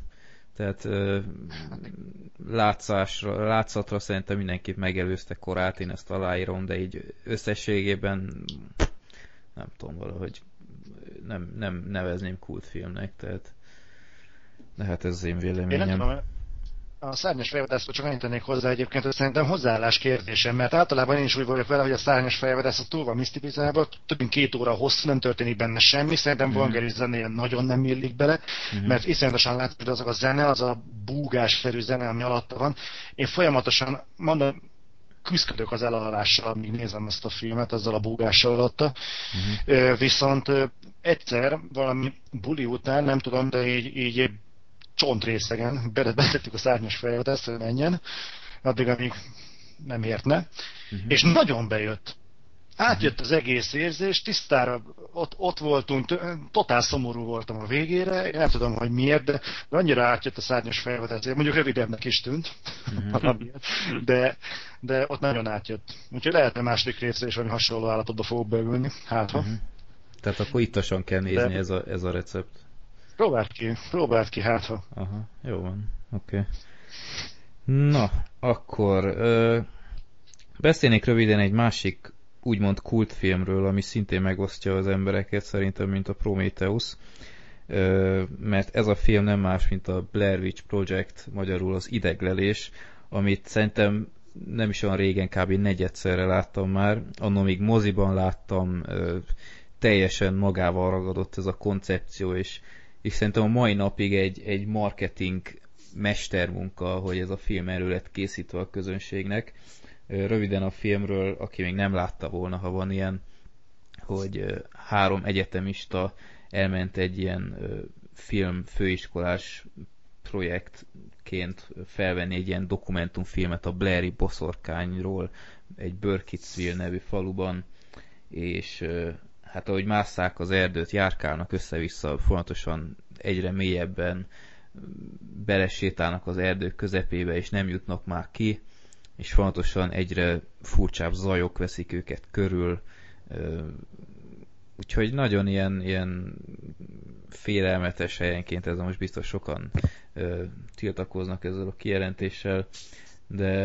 Nem hát, is félelmetes. Igen, igen, tehát nem tudom, szóval ami, ami a Paranormal Activity-ben nálam egyáltalán nem működött, mert szerintem az egy borzasztóan film, csak az elsőt néztem, az itt, itt működik. Tehát én azt mondom, nem csak azért, mert ez úgymond egy korszakalkotó film, bár most megint jönnek ez, egyesek, hogy ez nem is korszakalkotó, mert a Cannibal Holocaust ugyanazt megcsinálta korábban, ez így van, ja, de, de azért hozzá kell tenni, hogy a Blair Witch Project nyitotta el ezt a úgymond found footage zsánert, vagy ezt a rázkodó kamerás zsánert. És hát nem tudom, ti hogy, hogy álltok hozzá ez a filmhez? Zoli? Én még szedem össze magam. Én, én elmondom őszintén, hogy én két, két részről értéken. Egyrészt szerintem nagyon, nagyon-nagyon jó volt az a film, tehát egy olyan ötlettel rukkolt elő, a, a, ami egyszerűen elképesztő volt. Tehát ennyire low budget megoldásból egy ilyen sikert lehessen csinálni, te is mondtad, gyakorlatilag az internetes marketinget kihasználva, talán mindenki tudja, hogy mi volt a, a marketing gépezetnek az alapja, az, hogy ez tényleg megtörtént, és tényleg ott volt ez a kazetta, és ezek tényleg meghaltak, akiket ott látnak, és ezt mindenki meghajálta. Igen, és Mindenki ráadásul és ilyen, megnézte. igen, és úgy, úgy adták elő, még hónapokkal a premier előtt, hogy ezek a, tehát ezt kifejezetten kir, kiraktak ilyen jelentéseket, hogy, hogy keresünk három főiskolást, eltűntek, stb. Tehát, és ezt rengetegen Igen. bekajálták, és hát jó mondjuk kicsit gondolkodik az ember, rájöhetne, hogy miért adna le egy ilyet a mozi, de csomóan hisztérikusan kirohantak Amerikában a moziból film közben, meg ilyenek, mert tényleg elhitték. Igen, itthon is. Nekem voltak olyan osztálytársaim, akik így szándékosan így betépve ültek be a Blair Witch Projectre, Aha. és szírrohamot kaptak majdnem. Hát úgy, úgy rohantak ki, hogy zokogtak, minden bajuk volt. Aha. Hát ez az egyik aspektus, hogy lehet vizsgálni nyilván a filmet, ami egyébként tehát kár tagadni, hogy egy, egy zseniális mű. Viszont a másik oldala az az, hogy a, a készítők most nem, nem is azt mondom, hogy szerintem, mert, tehát, hogy megnézik a későbbi műveket, ezt a, ezt a sikert képtelenek voltak reprodukálni. Ez az Eduardo Sánchez, aki társrendező volt a Blair Witch Projectben például, ő jegyzett 2008-ban egy Seventh Moon nevű horrorfilmet, amit én, én hülye fejjel megnéztem, és hát, ha már láttatok iszonyatosan dögre unható, borzasztóan gagyi, amatőr trágya horrort, Hát az, az tipikusan az. Tehát ez tipikusan az a film, amit még a DVD polcra sem visznek ki, mert pont annyival kerül többe, mint amennyit nem fog visszahozni soha. Uh-huh. Tehát egyszerűen annyira szánalmas, hogy nem tudom. Tehát nem tudom, mi a jó szó erre. Az én szememben ez, a Blair Witch ez alátámasztotta azt, hogy ennek a sikere egyszeri volt és megismételhetetlen. Amit egyébként később az utána jövő film. Bár nem igaz, mert végül is a Paranormal Activity-nek sikerült. Meg a Recnek is. Ja, igen. Igen, uh, én azt mondanám ezzel kapcsolatban, mint, mint jól ki is emeltetek, hogy, hogy ez egy nagy esemény volt, meg ez egy nagy újítás volt film, hát ilyen mainstream film szempontjából. De hogyha ezt mind lehántjuk róla, ezt az először találkozott az emberiség ilyen, meg nagyon jól eltalálták a, a marketinget, én akkor is azt mondom, hogy szerintem ez egy nagyon-nagyon jól eltalált pszichológiai horror. Abszolút. Tehát eh, ezt meg kell azért adni a filmnek, hogy, hogy még hogyha ezt kiveszünk belőle, meg stb., akkor is, ahogy mondtak, hogy a Paranormal Activity-nál sokkal hatásosabban van megvágva, keverve és előadva az egész. És ebben nagyban Én hozzájárul... nagyon kisgyerek, Mondjad. mondja csak. Én, én ebben hozzátenném, hogy a karakterek nagyon életszerűek voltak a Blair Witch Projectnél, amit a Paranormal Activity-ben rohadtul nem tudnék elmondani, mert az a fickó, a, a barátnőjének, a, a barátnőnek, na, a csajnak a barátja, az egyszerűen olyan visszataszítóan, idegesítően viselkedett, és egyszerűen nem tudtam egy pillanatig se szimpatizálni vele, míg a Blair Witch Projectben teljesen életszerűen ö, viselkedtek az emberek, tehát beszartak, amikor egy, egy igazi ember is beszarna, ö, ugyanúgy viselkedett, amikor ö, azt mondták, hogy eltévedtünk, eltévedtünk, nem tévedtünk el, itt vagyok, meg minden kontrollat van, stb. Ö, nagyon tetszett ez az egész, és ezt hozzá kell tenni, hogy ez, ez azért néz ki ennyire ilyen autentikusnak ez az egész, hogy viselkednek, mert tényleg nagyjából úgy is volt, mert ezt csak utólag olvastam nemrég, hogy effektíve a, a szereplők tényleg magukra voltak utalva, és ők forgattak mindent, és a, a készítők, úgymond a rendezők, azok a távolban voltak csak, tehát a színészek nem találkoztak velük, hanem kis üzenetekben ö, írták ki, hogy, hogy mit tudom, mit csináljatok, hogy menjetek erre, meg, meg amikor a, a hangokat hallják, azt például effektíve nem tudták róla, hanem tényleg ők csinálták a hangokat. Meg van az a jelenet, amikor egész nap sétálnak, és ugyanoda kerülnek vissza, ahonnan elindultak egy ilyen kis pataknál, és teljesen kiakadnak a színészek, hogy hogyan rohadt élető egész nap potyára mentek, és ez például tényleg így volt, mert tényleg egész nap potyára mentek, mert úgy vezették őket, hogy, hogy nem vették észre. És szóval ettől ilyen, ilyen jó működő film ez szerintem. És hozzá kell tenni, hogy a vége szerintem most csúlyátlanok, de kurva jól el lett találva. Tehát én ott a filmben, a film közben a moziban így ültem, és azt a rohadt élet, ez de kurva jó volt. Igen, és ez az, ami megosztja az emberek nagy részét egyébként, tehát amennyire hallom, mindenkinek az, vagy ez a vég az nagyon tetszik neki, vagy baromira utálja, mert tehát ez nem egy vég, meg kikérem magamnak. De szerintem ez annyira feltette az íra a pontot, tehát hogy, hogy emlékszem, hogy én úgy láttam már, hogy tudtam, hogy ez nem igazi, de Mhm. mégis amikor lóbálják a kamerát és nem látni mi történik, hogy azon kaptam magam, hogy fordítom utána a fejemet, hogy felnézzek, tehát hogy, Mhm. hogy annyira, annyira beleéli magát az ember a, a karakterben, annyira ő a kamera maga, Mhm. hogy a, ez a lezárás, ez tökéletes volt. Igen. Ellen? Igen? Én még azt hozzátenném, hogy a Blair Witch Projectnél szerintem nagyon sokat dobott a, a hangulaton, hogy iszonyat jó volt a helyszínválasztás. Igen. Ez így nagyon ö, ö, egyszerűen tűnik, hogy persze az erdő mértétek, és azon kívül költséghatékony, azért gondolj bele, mennyire elemi félelme az embernek az, hogy eltéved az erdőben. Igen. Tehát ez, ez szerintem ugyanolyan, mint, mint például mondjuk, hogy egy magadra maradsz egy csontüres városban, mint amit például szerintem nagyon kihasználtak 28 nappal későbben, uh-huh. vagy, vagy mondjuk maradjunk ugyanennen a témánál, hogy mondjuk zombik lesznek körül, és mondjuk bent, bent bezárva maradsz mondjuk egy szupermarketben. Uh-huh. Ugye mondjuk ott ha- voltak hajnala. Tehát vannak olyan elemi tényleg félelmek, amiket, amikre simán lehet filmeket alapozni, és innentől kezdve ez már csak egy igazából adja a forgatókönyvet, gy- gyakorlatilag most, ahogy a Blair Witchről beszélünk, szinte még az sem kell hozzá, mert ez alapja, hogy a rendező ott csak cetliken kommunikál a, a színészeivel, mindent más meg adhok szül a jelenet, ez nagyon forgatókönyv se kell. Uh-huh. Tehát igazából ezt innentől kezdve szerintem már csak a rendező tudja elszúrni. Igen. Hát meg a vágó azért rendesen ezt azért hagyjuk E- meg. igen. Voltak Igen. összerakva a jelenetek, hogy, hogy nagyon hatásos volt. Igen. Főleg amikor, ahogy említettem, amikor a sötétben hallják a hangokat, az Uh-huh. vérfagyasztó. Igen. Meg ö, azt is hozzátenném, hogy hogy ö, na most elfelejtettem, mit akartam mondani. Azt a rohadt. Ez cikk is. Ö, na jó van. Akkor mondjuk azt, hogy a második filmet látta-e esetleg valaki? Blair Witch Én 2. láttam. Gergő? Nem, közelben nem, Nem mentem. láttad. Na, Én- én, én, még moziban láttam, Zoli, ezt übereld. Láttam én is moziba. Azt a mindenit. És neked, neked hogy És te láttad a Blair Witch 3-at? Olyan nincs. Ó, Várjál, az meg, várjál, volt olyan? Az még tervező van csak, csak videójátékon játszottam? Az csak Várjál, videójáték. Ez lehet, hogy videójáték volt. Várjál, de most, most hülyeséget mondtam? Nincs Blair Witch Most 3, már komolyan tervező megnézem. van. Na, addig elmondom, ami eszembe A jutott francba, az előzővel kapcsolatban, hogy uh, olvastam még nagyon érdekes dolgokat a Blair Witch project kapcsolatban, hogy például az erdős rész az egy nagyon kis erdő volt, és uh, szinte végig az út mentén voltak majdnem, tehát így simán oda találhattak volna, ha jön akartak volna. Uh, Tehát nagyon jól használták a kamerákat, hogy ez ne tűnjön fel. A ház egyébként, ahol a finálé van, ott az már azóta le lett bontva, mert annyi ember ment oda, hogy ez már ilyen életveszélyes volt, úgyhogy inkább lebontották.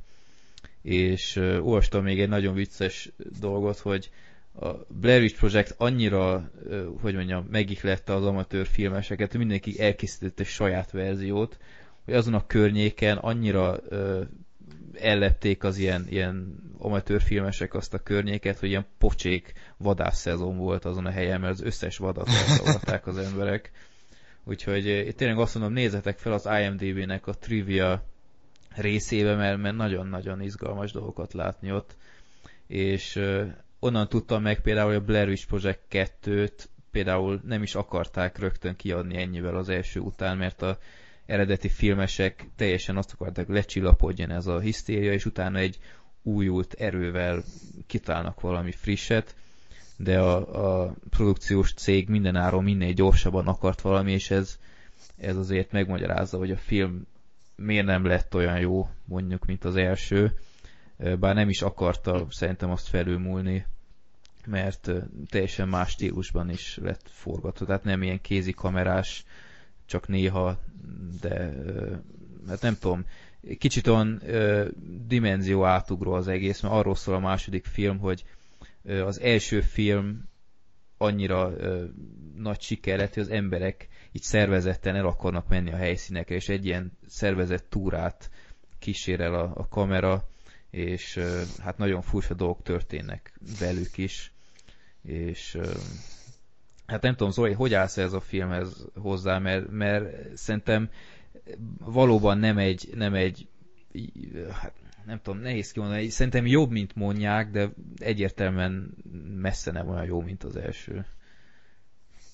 Hát igazából ugye a második résznek a teljes címe ez a Book of Shadows Blair Witch 2. Um, egyébként mi ez a, a, mi ez a Book 2... of Shadows, mert ez nem derült ki a filmben egyébként. Hát én meg már régen láttam, tehát én sem tudom mi az. Nem, nem, nem találnak valami könyvet? Semmi ilyenről nem tehát, szó. Tehát semmi könyv nincs a filmben. Ár... Tehát... Hát nem tudom.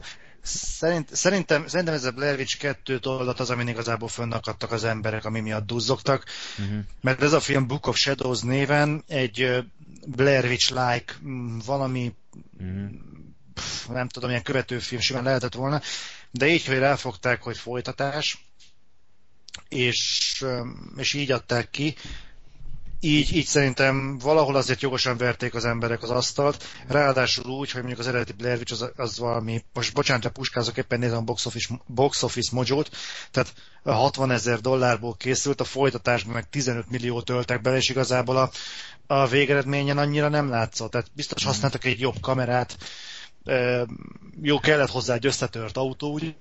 Hát, meg az a játékfilm de... volt azért rendesen, nem? Igen, tehát azért ez, tehát, ez, ez, ez, inkább hasonlított egy igazi horrorra, ahogy elképzeljük, tehát voltak véres jelenetek, a vágás szempontjából mondjuk nem volt éppen toppon a film, azért hozzá kell tenni, hogy nagyon el lett hamar kodva, vagy kapkodva ez az egész vágási folyamat szerintem, így, így nézőként ezt állapítottam meg de maga az alapötlet szerintem kifejezetten jó, hogy, hogy játszik a dimenziókkal, hogy nem, nem egy egyszerű folytatás a Blair Witch dimenzióban, hanem, hanem azon felül, tehát kicsit a film a filmben úgymond. Csak nem tudom, a végkifejlett, nem tudom, valahogy többet ki lehetett volna hozni ebből. Hát nekem meg is volt a vége. De... Ö, hát igazából... Az a baj, hogy igazából az volt a filmnek a lényege, hogy a, a csoport ö, így átél ilyen olyan dolgokat, ami, ami nem történt meg, de a külvilágnak úgy látszik, tehát a boszorkány úgymond ö, átverte őket, vagy, vagy valami ilyesmi. Úgyhogy... Igen. És egymást nyírják ki. Hát igen, tehát úgymond a rendőrség őket kapja el. Szóval nem akarom lelőni a film poénját, de úgymond a boszorkány így kiátsza a, a feleket de szerintem meg lehet nézni, egyébként borzasztóan katasztrofális a két Blair Witch projektnek a DVD kiadása, azt hozzá kell tennem. A, az ideglelés, tehát az első rész DVD kiadása az valami olyan szinten felháborított, az új kiadásról beszélek, nem a régiről, a Miraxos kiadásról. Nem tudom, ti láttatok már olyat, hogy egy feliratnál a felirat egészen addig látható, amíg nincs új felirat. Tehát hiába beszélt valaki, hogy hello, ott van kiírva, hogy hello, és utána lehet, hogy egy percig nem beszélnek, de egészen addig ki van az, hogy hello. Tehát így néztem, mondom, miért, miért nem tűnik el a felirat? Egy perce nem beszéltek, és, és mindig ott van az, ami két perccel ezelőtt lett mondva. Szóval így néztem, hát ez, ez, ez egyszerűen borzasztó. Felháborított, komolyan mondom. Úgyhogy jó, hiába 1000 forint, de szóval ez, ez nem mentség. A 99 forintos DVD-knél nem láttam ilyet. Úgyhogy ja, úgyhogy én azt mondom, meg lehet nézni a Blair Witch 2 de nem, nem igazából szükséges. Úgyhogy ha terveznek egy harmadik részt, egy, egy rebootot, vagy én nem tudom micsodát, szerintem egyértelműen sokkal többet fognak ebből kihozni. És fe, ráadásul felnőtt azóta egy, szerint felnőtt azóta egy teljesen új generáció, ami, ami szintén sokat fog majd változtatni szerintem a fogadásban. Hát a Blair Witch 3 szerintem nem valószínű, mert túl sok időt telt el már ugye a, a kultikus első rész óta, amit ráadásul hát kisebbet vagy nagyobbat, de mindenképpen belerugott a Blair Witch 2. A rendezők azóta sok mindent nem csináltak, mondjuk én tudok egy filmről, azt már korábban elmondtam, mit csinálta Sánchez úr. Nem hiszem, hogy itt lesz. De, és meg nem, nem, nem, nem közben látom létalapját annak, hogy rebootoljanak egy, egy kézikamerás filmet, aminek ráadásul pont az adta az apropóját, vagy az adta a sikerét, hogy, hogy újdonság ereje volt. Uh-huh. Tehát ez, hát, ez valahogy ugyan... Igen. Bocsássatok meg, de hogy ez, ez, ezzel azért vitatkoznék, mert a, a Paranormal Activity, amikor bejött, hát az minden volt, csak nem meglepő vagy újdonság.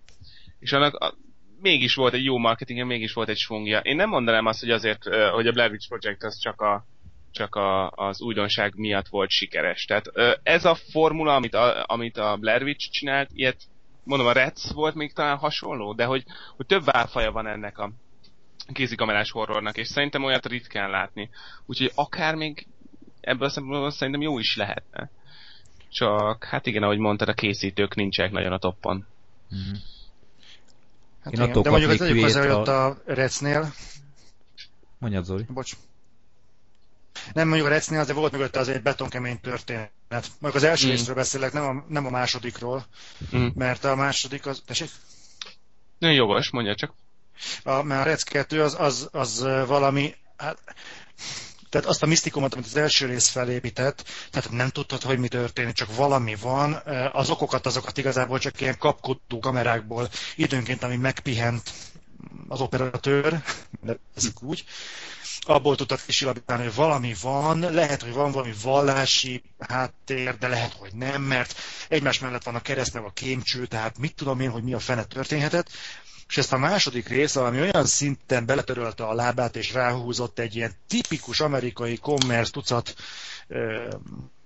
marhaságot, hogy itt a sátán, és megidéztük a sátánt, és ő volt itt a e, spanyol bérházban, mert megidéztük a sátánt, és ez a, tehát miért kellett ez? Tehát sokkal jobb volt ez az egész addig, hogy nem tudtuk, hogy mi az. Kicsit igaz, ez nem tudom, ki mondta ezt, hogy tényleg sokkal jobban félünk attól, amit nem ismerünk. Tehát egyszer láttuk, akkor nem véletlen az, hogy zombis filmekből most már nagyon kevés az, ami tényleg meg tudja ütni a lécet. Uh-huh. Láttunk tényleg gondolkodó zombit, a Fidót láttunk, fűnyíró zombit, hm. már, már mindenfélét láttunk, és ezért hiszem azt, hogy szerintem a Blair Witch is nem volt rossz az ez a történet, de mondjuk az olyan nagyon nagy történet, nem volt a Blair Witch egy tehát három-négy ember ott, ott keringett az erdőben, ezt rebootolni, nem tudom. Hát de mégis szórakoztató volt. Hiába egyébként azért Pont hozzá kell tenni, hogy nagyon, nagyon rövid film, tehát azt hiszem valami 75 perc, vagy valami 78. Tehát azért tehát nem, nem húzták túl sokáig. De ennek ellenére tényleg nagyon, nagyon szórakoztató volt. Egy pillanatig nem untam. Hiába láttam Abszolút, és mert itt, igen. Itt, itt nem, a, nem igazán a történet a lényeg, mert ahogy megint felhozom, a Paranormal Activity-nél se történt igazából semmi, de a karakterekkel lehet azonosulni, és szerintem ez az, aminek még van ö, uh-huh. létjogosultsága, hogy egy új, új, új közegből ráncsunk ki embereket, akik reagálnak egy ilyen fajta találkozásra. Uh-huh. Talán. Egyébként én azt még megjegyezném, hogy a ö, Paranormal activity az első része, sőt, ugye, meg, megkockáztatom, nekem még a, nekem tetszenek a Paranormal Activity filmek. Tessék, kimondtam. Nem, egyébként, Tudod, túl sok ilyen, túl sok ilyen ö, hogy mondjam, ilyen, ilyen, ilyen rétegfilmmel jössz elő, ami, ami sokkolja az embereket, mert ez, ez már nem tudom, hanyadik a, most nem mondom a Piranya 3 dupla D, arról később még beszélünk. Uh, mi volt az alkonyat után? Hát bár ez, ez már nem akkora sok szerintem az alkonyat után, de szerintem az első, az, na első Paranormal Activity annyira untatott, és annyira felidegesített igazából, hogy, hogy borzasztó. Nekem pont ezt tetszett benne. Mi az, hogy untatott egy film? ez Aha. Az, hogy tudom, hogy téged mi untatott, de engem pont ez spilázott fel. Tehát, hogy hagyták azt, hogy ezek a biztonsági kamerás felvételek, azt hiszem, az volt, de lehet, hogy akkor még a kamerát támasztották le, nem emlékszem. De hagytak arra időt, hogy letettek egy kamerát, és csak vették az ajtót. És én hülye, így néztem meredtem az ajtót, hogy hol fog valami megmozdulni. És azt vettem észre magamon, hogy minden egyes jelenetnél kurvára nézem az ajtót.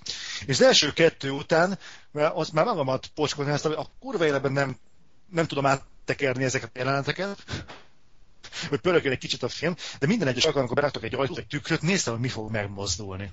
Hm. Tehát nem tudom, nekem valahogy, valahogy ez így működött. Mhm. Jó, oké, mondjuk a, talán a második részben abban van az, hogy kinyílik az összes szekrény ajtó, meg a fiókok, meg az ilyenek. Azt nem tudom, de mondjuk azon így így megfagyott bennem a szar is. De mindegy, mindegy, nekem bejött, tehát nekem nagyon tetszik az, hogy azok a horrorfilmek, amik nem kapkodják el az jeleneteket, nem azzal akarják rám hozni a frászt, hogy valami hülye gyerek kiugrik a sarokból, hanem tényleg hagynak, szánnak rá időt, hogy itt egy jelenet, felvesszük, és csak ott tesz, vesz, élt bele magad, vedd fel a ritmusát, és egyszer csak bum, rád hozzuk valamivel a frászt. Nekem ez így, így nem tudom, így bejött. Ez jó, ez érdekes. Abszolút egyetértek ebben veled. Nekem egyedül az zavart az első részben, meg utána a továbbiakban is egy kicsit. Bár a három ilyen szempontból bepótolta ezt nekem, nekem azt tetszett igazából a háromból a legjobban, hogy ez a felvezetés ez nagyon jó, de be, ki, kell ezt valahova elvinni. Tehát, hogy kell a végén egy nagy nagy sok az embernek, mert nekem az egy, az egy egész, egy emelkedés volt, egy hú, most ez húha, na, egyre jobban félek, félek véget. Tehát, hogy nem, de, nem volt meg benne az a sprung, az a teljes pánik, ami, ami például a Blair Witch-ben abszolút benne volt bennem a végén.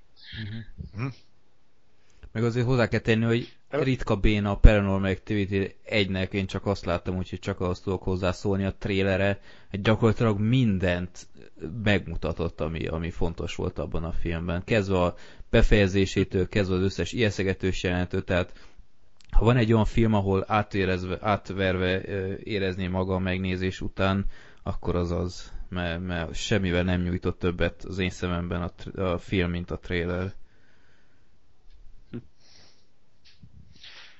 Hát, szerintem egy kicsit egyébként nem annak volt az a trélere, hogy a nézőtéren mindenki be van parázva? Igen, ezek a, ezek a lefizetett hátra- statiszták, Igen, ez igen. nem tudom.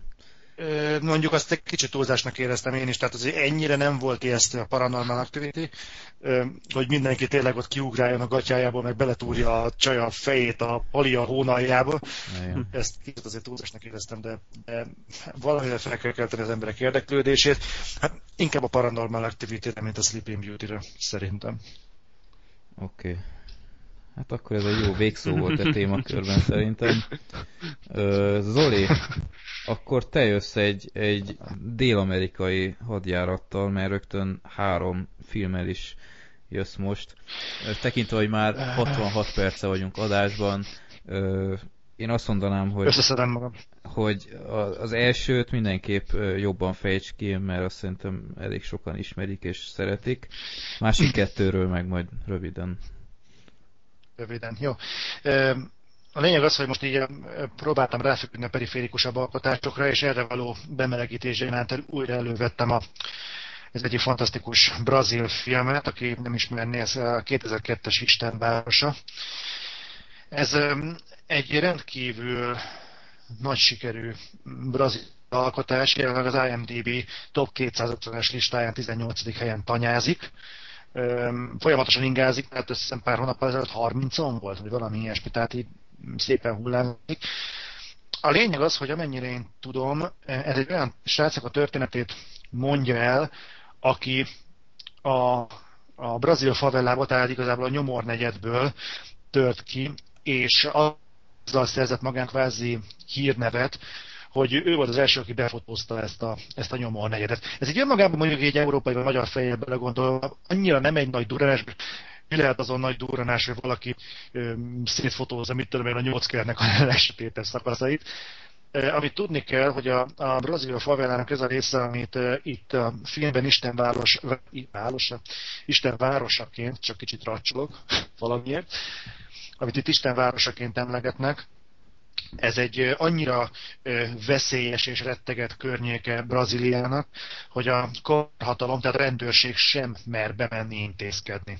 És van a, átszöri a drog, a fegyverek, a fiatalkorú bűnözés, a e, prostitúció, amit el tudtok képzelni, olyan jelenetek vannak benne, amit csak tényleg az ember elmormol a film végén egy imát, hogy csak idáig ne jusson el Magyarország, de ezt most viccen kívül mondom.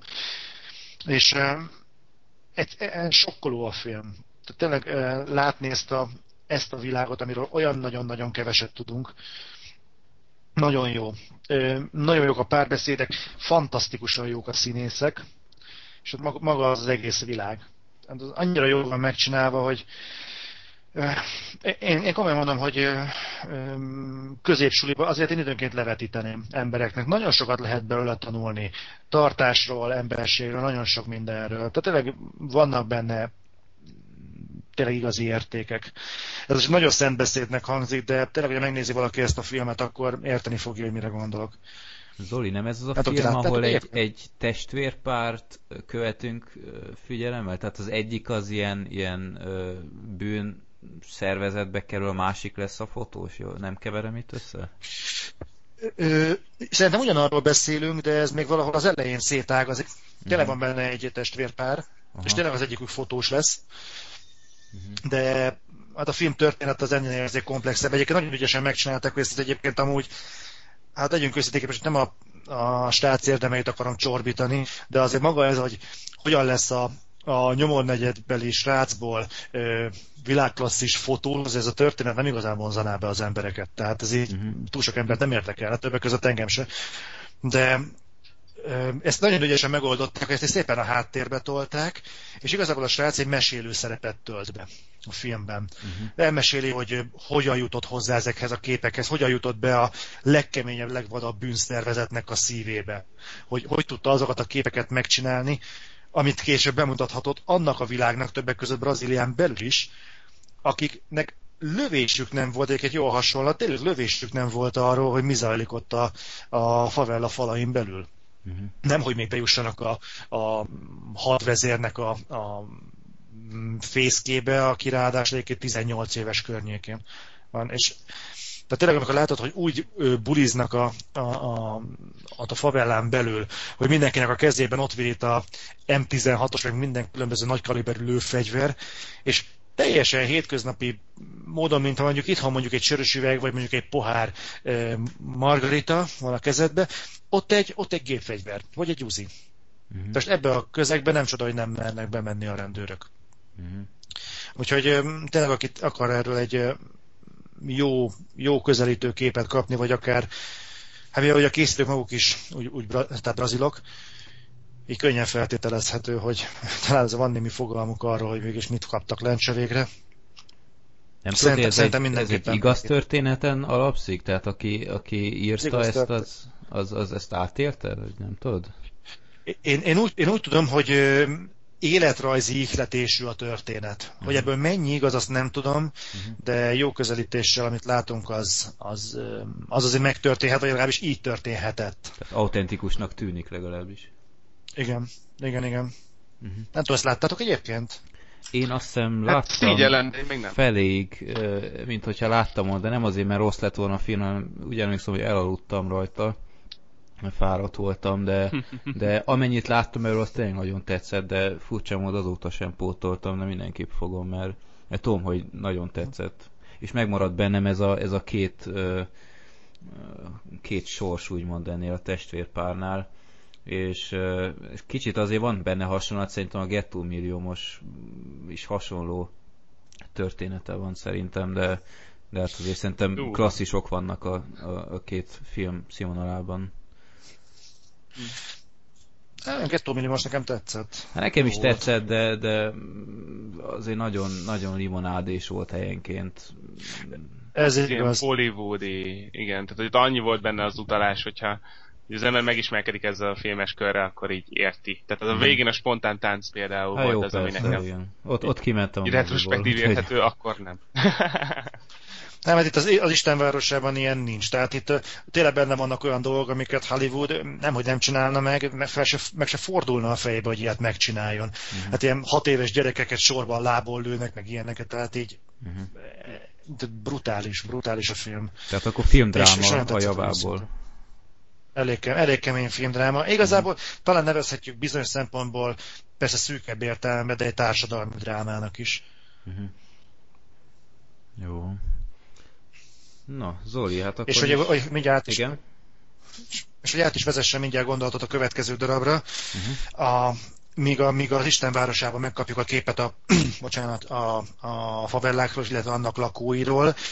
A másik film, a Elite Squad névre hallgató. Tudomásom szerint szintén brazil film, azért mondom, csak tudomásom szerint, mert most így a felvétel elején Freddy kiigazított, hogy a, a, a zóna, amire majd harmadjára kívánok rátérni, az valójában mexikói, de majd, ö, majd erről is kiderül, hogy mi is igazán van sem. Uh, igazából az Elite Squad az meg pont ennek a dolognak a, a másik oldalát kívánja bemutatni. Tehát azt, hogy a brazil rendőrség hogyan működik. Uh-huh. Tehát az a rendőrség, aki nem mer bemenni a favellába. És azt akarja bemutatni, hogy ők hogyan működnek. Hát az meg aztán az meg a párja. Tehát úgy képzeljétek el tényleg azt a helyzetet, amikor amikor azt tartja fenn a rendet, hogy igazából a, a, a, a a bűnözők és a rendőrök mindkét oldalon igazából tudják, hogy nem érdemes elkezdeniük háborúzni, pont az, amit mondtam, hogy, hogy a diszkóban is mindenki állig fel van fegyverkezve. És nem állnak neki ezzel szórakozni, mindkét oldalon rengeteg halottat termelnek és úgy se lenne vége, mert mindig fognak újak jönni, és inkább kitalálják azt, hogy jó, jó pénzért cserébe a rendőrök békén hagyják a favellát. És ez annyira elfogadott, hogy igazából ebben a filmben annyi az, ami valódi, hogy mondjuk nekem helyzeti előnyöm van, mert egy korábbi munkahelyemen volt egy brazil kollégám, és ő besz- mesélt arról, hogy tényleg létezik a, a brazil elitosztag, aki a rendőrségen belül egy teljesen izolált szervezet, és gyakorlatilag karhatalmi terrorszervezetként működnek. Tehát kivonulnak iskolákba, a kapásból az, hogy valaki, aki gyanúsított, az puskatussal képen vágják, nem kérdeznek semmit, és hogyha már vérben fekszik, akkor kérdezik meg, hogy honnan szerezte a drogot. Uh-huh. De mert, mert egész egyszerűen nem tehetnek mást, mert annyira életveszélyes hozzájuk szólni akár, hogy máshogy nem tudnak működni. És bemutatják ott a kiképzést, hogy milyen gyakorlatlan megalázásnak és a, az izraeli hadsereget megszégyenítő kiképzésnek vetik alá a brazil rendőrség elit alakulatát ahhoz, hogy egyébként brazil polgártársaikra lőjenek. Uh-huh. Tehát iszonyatosan ellentmondásos a film. Az egyetlen gondom vele az volt, hogy érzésen szerint erősen alapoz arra, hogy lássál már, tehát hogy hogy nézd meg előtte a, az Isten városát. Uh-huh. De túl sok mindent nem mesél el neked erről a világról, mert feltételező van már annyi háttéranyagod. Ez dokumentumfilm vagy egy... játékfilm? Ez rendes játékfilm, viszont rendesen az elitosztagnak a hétköznapjaiba enged bepillantást ami tényleg így működik, de nyilván tettek köré egy történetet. Körülbelül hasonló, mint az Isten városa, csak én nem hiszem, hogy annyira, annyira kapaszkodik a, uh-huh. a valóságba, tehát nem annyira valós alapú. Viszont, viszont egy tényleges helyzetet mutat be. Uh-huh. Ott Brazíliában. Elmondom, sokkoló mind a kettő, és szerintem egymás után érdemes ezt a kettőt megnézni. Aki pörgősebb, nem is az, hogy pörgős, tehát aki pörgős filmet néz, ne ezeket nézze meg. De ezek nem íze ilyen hollywoodi akciófilmek. Uh-huh. Tényleg érdemes őket megnézni. És aztán mindenki hogy, hogy ilyen legebb Magyarország. Erőjut eszembe, hogy van ez a, olvastam, hogy láttam is tévében erről a városról, hogy van Mexikóban egy ilyen város, ami ott van a amerikai határ közvetlen közelében, és ez a drogkártelleknek az úgymond a ilyen, ilyen tranzitja. Tehát ö, aki, aki azt a város birtokolja, az, ö, az birtokolja úgymond a csempészeti útvonalat, hogy onnan viszik át a drogokat, és ott, hát nem tudom, talán a világ leg, hogy mondjam, ilyen, ilyen rizikósabb városa, vagy legfélmetesebb városa, vagy legkockázatosabb városa, mert gyakorlatilag a rendőrség is kivonult volna, tehát nincs rendőrség ott, mert mindenkit megölnek. Tehát amit oda visznek egy, egy őrsöt, ilyen héten belül mindenki halott ott, és senki nem akar, mindenki felmondott ott. Ez az, ahol rendszeresen kiraknak az út mentén ilyen civileket pucéra, meg lefejezve, meg minden, hogy jelezzenek, hogy ne, ne csináljanak semmi olyat, ami gátolja őket. Tehát ott a rendőrség, vagy nem a rendőrség, a katonaság járőröz ott a az utcán, de hát semmi hasznuk nincs. Hát elképesztő, hogy mik vannak. Annyit még hozzátennék a e, elitosztakhoz, hogy azért is érdemes megnézni, mert a film rendezője José e, Padilla, talán Padilla, ő fogja rendezni most a Robot Zsaru rebootot. Amelyről Tehát, egyébként már van egy, van egy kamu honlap, nem tudom, azt láttátok? A... Igen, Aha. Sőt, sőt egy tréler is egy ilyen viral videó már Ja, van igen, hozzá, az igen. LD209-es Így van így van. És hallottad, hogy ki fog játszani a rossz fiút a izébe? Robot Zsaruban? Neki mi? Na izé, Hugh Laurie. Komolyan? Hugh, mi? Hugh Aha. Laurie, a Dr. Ha- House. Már én látom magam, igen, mert látom magam előtt hallott, hogy milyen lesz a, a Dick Jones. Ugye ő játszotta az OCP-nek az elnökét a Robot. Zsaruba, és egyszer látom magam előtt azt a house karaktert, aki úgy fog hozzáállni a szegényekhez, meg mindenkihez, hogy hát itt leszarjuk belőlük, élünk, mit teszünk holnap. Hm. Tehát ez annyira jól állna neki, hogy már lelki lelki szemem előtt, hogy milyen lesz az új Robot de minden nem erről akartam beszélni. De most már duplán várom a Robot Zsarut. Hm. Ami egyébként zseniális volt már eredetileg is. Hú, én nagyon rég láttam. Én még, még abból volt egy ilyen sorozat is, ilyen tévésorozat. Én azt néztem gyerekként inkább. Ja, Isten. Komolyan? Vagy, vagy rajzfilm volt az? Nem Volt tudom. rajzfilm is. Akkor lehet, hogy azt néztem, nem tudom. Szerintem túl fiatal voltam, a, hogy igazából felfogjam, de azt is pótolnom kell. Egyébként hadd kérdezem már meg ezzel az elitosztal kapcsolatban, hogy ez most inkább ilyen rendőröket elítélő ö, alkotás, vagy inkább ilyen ö, úgymond őket támogató, mert azt mondtad, hogy hogy nem akarnak szórakozni a, a kártellel, úgymond, hogy, hogy úgy sincs értelme. Ugyanakkor viszont azt mondod, hogy ilyen elitosztag, aki a, a, úgymond a rendet képviseli. Tehát ez, ez viszont így ellentmond egymásnak, akkor most igazából melyik? Hát igazából, igazából azt látod a filmből, őket? hogy ők is árvat. Ö, igazából egy a helyzet teremtette ezt a, ezt a, ezt a csapatot.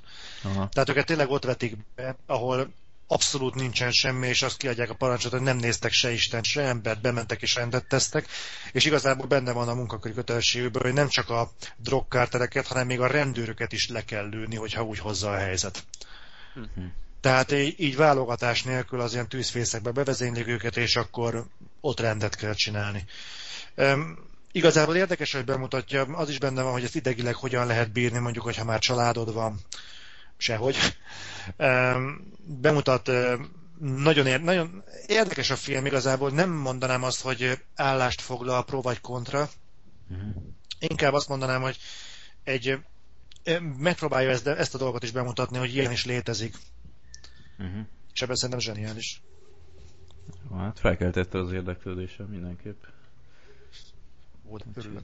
Próbálok egyébként kampányolni az ilyen filmek mellett, mert ez annyira valahogy margóra szorulnak a, a hollywoodi dömping kellős közepén, hogy Abszolút. miközben a, mi ez? a Projekt X-et hülyére plakátolják a városban, plakátozzák, addig például tényleg az ilyen értékesebb darabok, mint amilyen szerintem az Elite Squad is, öm, egyszerűen még a DVD polcokra se kerülnek ki. Hát erre vagyunk mi itt. Múlt héten, a, vagy múltkori adásban a Peti ajánlotta az inket, azt időközben én is pótoltam, de hát erről majd a legközelebb visszajelzek neki. Tehát azért próbáljunk meg csak ilyen mainstream filmeket ajánlani. Úgyhogy... Hát nem tudok segíteni. Hát de, hát a következő filmet például pont nem egy mainstream lesz, úgyhogy ne szerénkedj. Kétségtelen. De Zoli, előtte még akkor, akkor még gyere a mexikói filmmel, aztán utána jön a Gergő. Jó, ezt, ezt rövidre fogom, mert ugye a e, idő is szükös. Annyit mondanék, hogy igazából ugye egymás után néztem meg a, a Istenvárosát, meg az Elickadot, és akkor ezen a fellelkesedésben azt mondtam, hogy akkor zóna. A zónának zseniális az alapgondolata. A zóna arról szól, hogy egy fordított gettó. Tehát egy olyan negyedet mutat be, ahol a, az elit, mindjárt becsukom az ablakot, meg kint sír egy gyerek. Tehát a, az elit, az körbeveszi magát egy fallal, azt a környéket, ahol lakik, ez egy elég nagy kiterjedésű terület, uh-huh. és ott él, kirekeszti magából azt a Brazíliát, amit ugye láttunk például az Elite Squadban, meg láttunk az Isten városában. Ez az egész problémákkal ö, telepakolt várost, ö, vagy országot, vagy világot, ahogy tetszik, és a saját közegében el van, és a saját közegében intézkedik, fenntartja saját magát.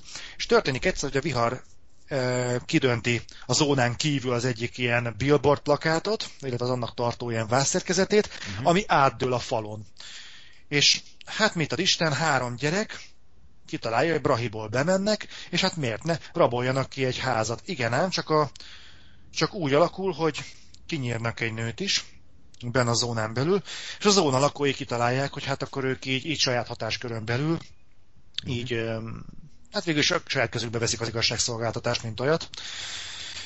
Érdekes a felvetése, az alapgondolata a filmnek, mert ugye a rendőrök, akik bejönnének nyomozni, azokkal is úgy bánnak a zóna lakói, hogy nekik vannak bizonyos kiváltságaik, ők majd a saját problémáikat megoldják a falon belül.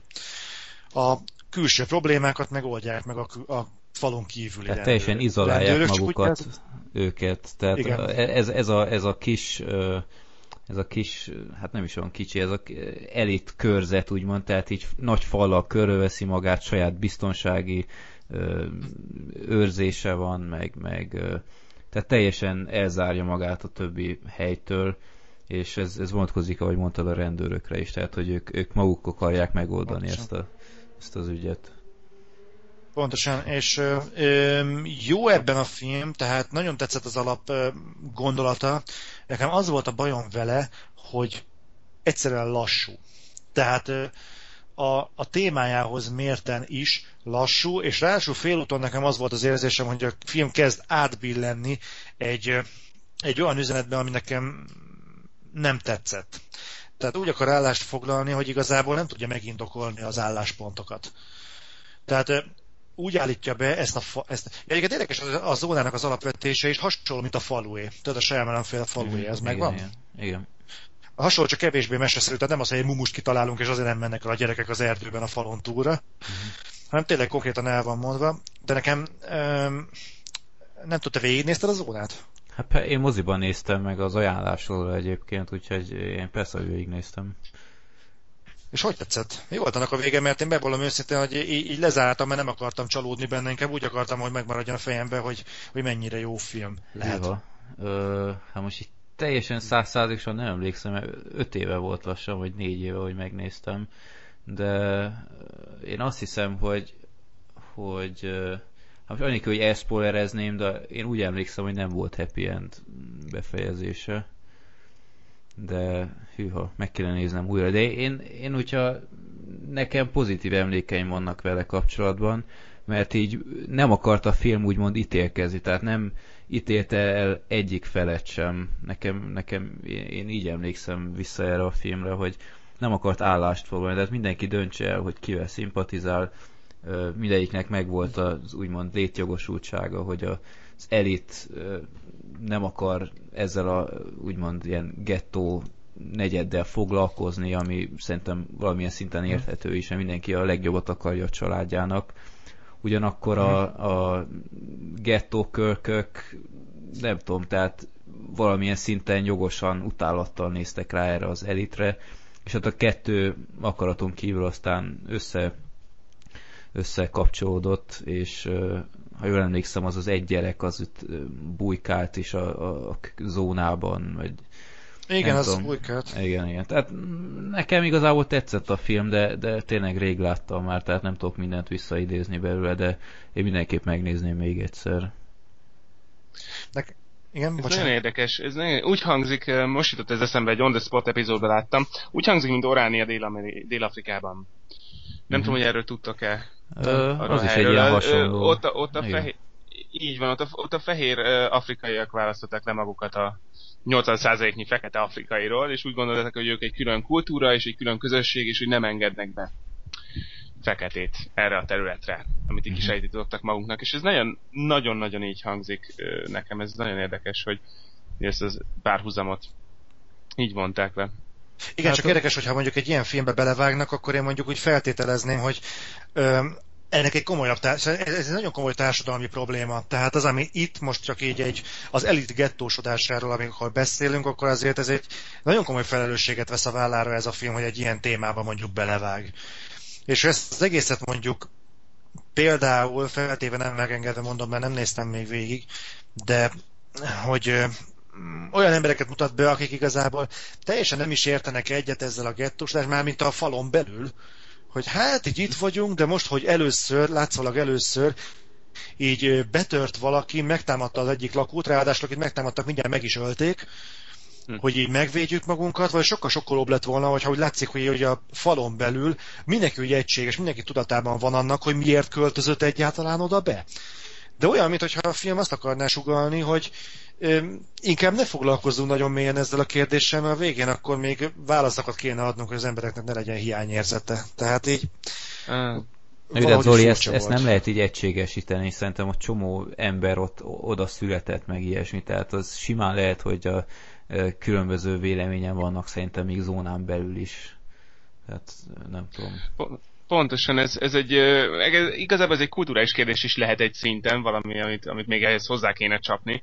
Mert hogy mondod, hogy betámadnak, meg ki hol bújkál, meg stb., de például Orániában rengeteg ember azt mondja, hogy ez így korrekt, mert miért ne legyen az, hogy egy kultúra nem akar egy másikkal együtt élni. Tehát, hogy, hogy ez sokan, sokan teljesen így mondják, hogy hát országokra is szétbomlunk, most ők miért ne bomoljanak egy fehér várossá a fekete nyomor negyed közepén. Tehát, hogy, hogy ez annyi oldalról lehet ezt a problémát megvizsgálni, hogy nem tudom, hogy beleférne egyáltalán egy filmbe. Hát igen, csak itt érted, belevágtak. Hát de figyelj Zoli, még egyébként... szerintem az a minimum lenne, hogy akkor foglalkozzanak vele. De én annak speciál tökre örültem, hogy láthatok egy ilyen filmet, mert mikor mondhatom el magamról, hogy látok egy mexikói filmet, és, és kifejezetten örültem neki, hogy, hogy másfajta filmkultúrát is meg lehet így ismerni, mert azért hozzá kell tenni, mexikói szerintem messze a, a magyar előtt van, és uh, ilyen filmet például Magyarországról szerintem sose lehetne látni, nem csak a tematikája miatt, hanem úgy egyáltalán a, a bele, bele kedv, bevállalási kedvet illetően, és nem tudom valahogy nem tudom. Én, Szerintem én... ez a gondolatmenet kezd messzire vezetni. Igen, jó, mindegy. Én, én, én igazából azt mondom, hogy nézzétek meg a zónát, mert nekem tényleg tetszett, és egy, egy elgondolkodtató, elgondolkodtató film, és, és tényleg, ahogy mondtam, egy, egy másfajta filmkultúrát is meg lehet ismerni. Zoli, tehát akkor igazából te el voltál a filmmel, de nem tudom, miért nem nézted még végig, álmos voltál, vagy? Igen, kicsit beálmosodtam rajta. Nem ígérem, hogy nem fogom pótolni, de most így hirtelen azt mondanám, hogy így így ennyi elég volt belőle. De mindenképpen pótolni fogom, mert hogyha tényleg lesz egyébként válasz rá, és pozitív lesz, akkor mindenképpen megkövetem saját magam, meg mindenki mást a, a hülyeségeimért. Most így pillanatnyilag félúton azt mondanám, hogy szerintem azért kihagyható. Uh-huh. Jó. Akkor, hogy kihagyható-e vagy nem, ezt el lehet mondani a God Bless America című filmről is, aminek esetleg láttátok már a trailerét, mert hát elég nagy ilyen, ilyen hype-ja volt ennek a filmnek, hogy hát tematikájának köszönhetően. Én azt mondom, hogy engem abszolút nem érdekelt a, a film a trailer alapján, mert borzasztó amatőrnek nézett ki. De hát akkor Gergő mondd el, hogy igazából milyen is ez a film, meg miről szól.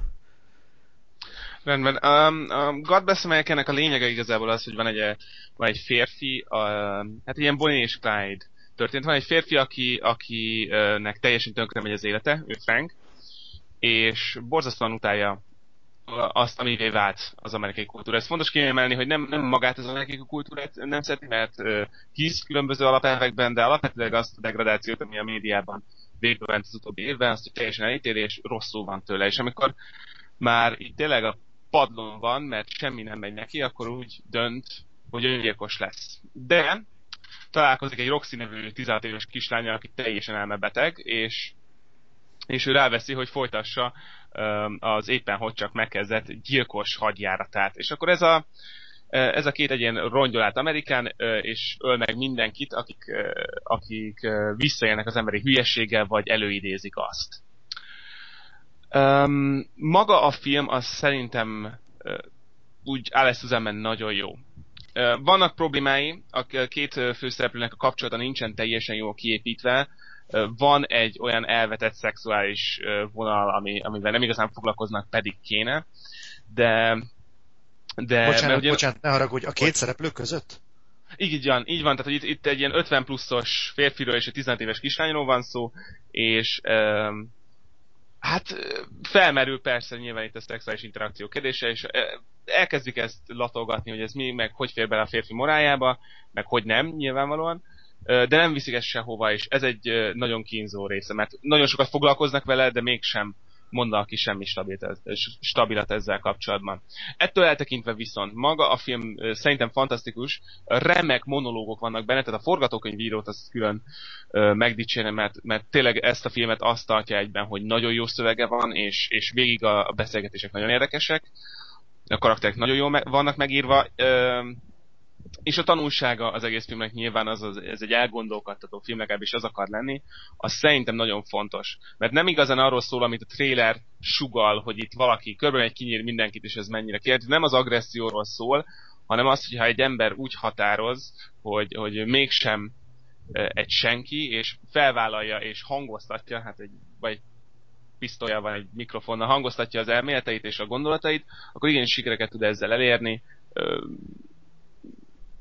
így vagy úgy, nyilván.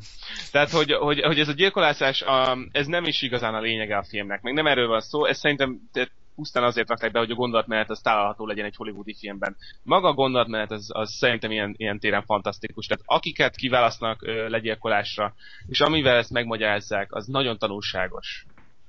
Uh-huh. Um, igen, nem csodálom, hogy, hogy nem látta sok ember, mert alapvetőleg a poén része maradt csak meg a trailerben egy csomóaknak, és nem igazán, ahogy mondtad, neked se igazán keltette fel az érdeklődésedet. Én azt mondanám, hogyha ezt, az ember, ezt nem is vállalja be az ember, egy ehhez nagyon hasonló filmet mindenki érdemes megnézni, ez pedig a Super ami, ami ennek a kortársa, nem tudom, nagyon kevéssel utána vagy előtte jött ki, de ugyanabban az évben, ha jól tudom, és nem ez 2010-es, tehát ez még előtte jött ki, és ennek is ugyanaz a alapkoncepciója, egy férfi és egy nagyon fiatal lány, csak ebben hát kicsit nagyobb neves színészek vannak, tehát Ellen Page van benne, meg Liv Tyler, meg Kevin Bacon. Ezt mindenképp, tehát hogyha valaki egy kicsit, kicsit könnyedebbre, kicsit viccesebbre, kicsit karikaturisztikusabbra akarja fogni ugyanezt a gondolatot, akkor azt mindenképp vállalja be szerintem. Benne mind a két film nagyon nagy nyomot hagyott, tehát hogy, hogy abszolút csak ajánlani tudom. Nem tudom, bármelyiket láttátok esetleg? Sajnos nem. Nem, engem érdekel, engem érdekel a God Bless America, de ez a szuper is hasonló témát feszeget? Hasonlót, hasonlót, abszolút egy ö, más téren, tehát itt a szuper az a, a szuperhősséggel, és annak a való életben való ö, legitimitásával foglalkozik, de a felállás az, az abszolút ugyanaz, hogy van egy, egy mindent elveszett, mindent össz, ö, elrontott ember, aki megpróbálja a saját igazát kiharcolni. Tehát ez a maga ez olyan, mint a egyszerű és elkínázott munkával. Pont ez jutott nekem is eszembe. Uh-huh. Ö, sokban hasonlít, de sokkal emberibb. Tehát a Kikász az, az, az gyakorlatilag az képregény. Egy az egyben. Tehát, hogy úgy is van megcsinálva, mint egy képregény a vászon. A szuper az, az sokkal sokkal betegebb és realistább. De nem várja az ember, hogy ennyire komolyan veszi magát. A szuper és félúton annyira komolyan kezdi elvenni magát, hogy, hogy mhm. meglepő. Nem akarom elrontani, mert ez egy fantasztikus csavar. Úgyhogy Na most azt, ezt megnézem. Nem, nem való mindenkinek, de mindenképp érdemes. És ez a, ez a God Bless America, ez így önmagában inkább egy végjáték, vagy szatíra, vagy, vagy dráma, vagy, vagy micsoda igazából? Ez dráma, dráma. Vannak benne vicces részek, mondom, főleg a gyilkolásos elemet ezt ezért rakták bele. Vannak benne humoros, meg nagyon brutális részek, de alapvetően ez egy szomorú film. Tehát nincsen benne az a feloldás, ami ugye kell egy ilyen komédiában, hogy, hogy, hogy elviselhető legyen, ez ebben nagyon sokszor nincs meg. Uh, így azt mondanám, hogy ez inkább egy, egy, egy szomorú, keserédesebb film. Hát az előzetes eléggé megtévesztő azért. Azt mondanám, hogy igen. Igen, tehát én, én ilyen, ilyen, ilyen melankolikus hangvételt és ilyen, ilyen beszédeket nem vártam tőle. Azt hittem, hogy ez egy ilyen kis vicc, vicc egy viccen alapuló film lesz, ehhez képest nem. Abszolút nem. Uh-huh. Jó van. Na, akkor megvan mind a kettő a listámon. Helyes. Helyes, helyes. Akkor esetleg van még valami, amit a God Bless America-val kapcsolatban kihagytál, vagy kifelejtettél? Én szerintem nem, ezt, ezt mindenki tapasztalja meg magának. Uh-huh. Abban van egyébként valami híresebb színész, vagy, vagy abszolút ilyen, ilyen független film? Öm, független film, öm, nincsenek benne, hát ilyen nagyon híres színészek nincsenek benne, pár sorozat színész jelenik meg főleg a főbb szerepekben. Uh-huh. én nem vettem észre senkit, akit így, kiszúrnék, vagy aki miatt megnézném. Uh-huh. Jó van. Na, akkor én ö, bemutatnám az eddigi szerintem legrégebbi filmet, ugyanis az 1966-os Egy kis kiruccanásról mesélnék nagyon röviden. Nem tudom, láttátok-e esetleg Louis Define film? Esélytelen, hogy megnézzem. Oké, okay, hát... Biztos, hogy láttam, és tudja, hogy nem emlékszem el. Ez egy, ez egy olyan film, amit szerintem Zoli még talán neked is tetszett, de, de én már teljesen elbizonytalanodtam a Paranormal Activity után. Min- minden epizódban kell, hogy legyen valami, amivel gúnyoljalak, úgyhogy ez, ez most is megvan. Jó, Hát ez az egy kis kiruccanás, ez arról szól, hogy a második világháborúban játszódik, és egy brit bombázót lelőnek Párizs felett, amiben éppen a nácik uralkodnak, tehát azt hiszem 43 vagy valahogy így játszódik, és lelövik a bombázót, és ez a 4-5-6 brit pilóta így ejtőernyővel kiugrik, és, és szerte a városban ér földet. Az egyik hol a fán érkezik meg, a másik hol a, nem tudom én, opera tetején, stb. vagy, vagy egy erkélyen, és hát egy, egy halom francia találja meg őket, közte a Louis de Funé is, bár ő itt igazából nem főszereplő, tehát csak egy, egy nem tudom, mellékszereplő a sok közül, és ők próbálják elrejteni ezeket a brit pilótákat, és valahogy kicsempészni őket az országból. Ö, hozzá kell tenni, hogy a Louis de Funé filmekhez képest itt szerintem sokkal érettebb a humor, bár vannak benne kifejezetten ilyen, ilyen slapstick ö, jelenetek, aki esetleg a filmbarátok Facebook oldalt nézeget az utóbbi időben két jelenetet is kiraktam már belőle, ami, ami szerintem nagyon jól mutatja a, a filmnek a úgymond vígjáték stílusát. Van egy, egy nagyon kedvenc jelenet, amikor ö, egy, egy náci katona és egy, a Louis de egy, egy bonyodalomnak köszönhetően pont egy szálloda szobában landolnak, és az egyik már alszik, és Louis de Funé nem tudja, hogy ez egy náci, hanem azt hiszi a másik francia társa, akivel a, a németeket elrejtik, és mondta a másik francia társa, hogy éjjelente horkol, és ilyenkor fütyüljön. És utána bemegy a Louis de Funé, és az a német úgy horkol, hogy, hogy remegnek a falak, és aztán itt mindenféle zajt csap, hogy, hogy csendbe legyen. De nagyon vicces az egész, hogy így elmondva hülyén hangzik az egész, nézzetek fel, szerintem a Facebook oldalra nekem, nekem nagyon tetszik az a jelenet, ilyen igazi bolondos marhaság. Ennek ellenére, hogy két órás a film, szerintem végig nagyon szórakoztató, változatos és kifejezetten kedves és, és aranyos kis befejezése van. Úgyhogy én mindenképp ajánlom az Egy kis kiruccanás című 66-os filmet. Louis de filmek közül szerintem a Jákob Rabbi kalandjai mellett, amit múltkor bemutattam, a, a legjobbja.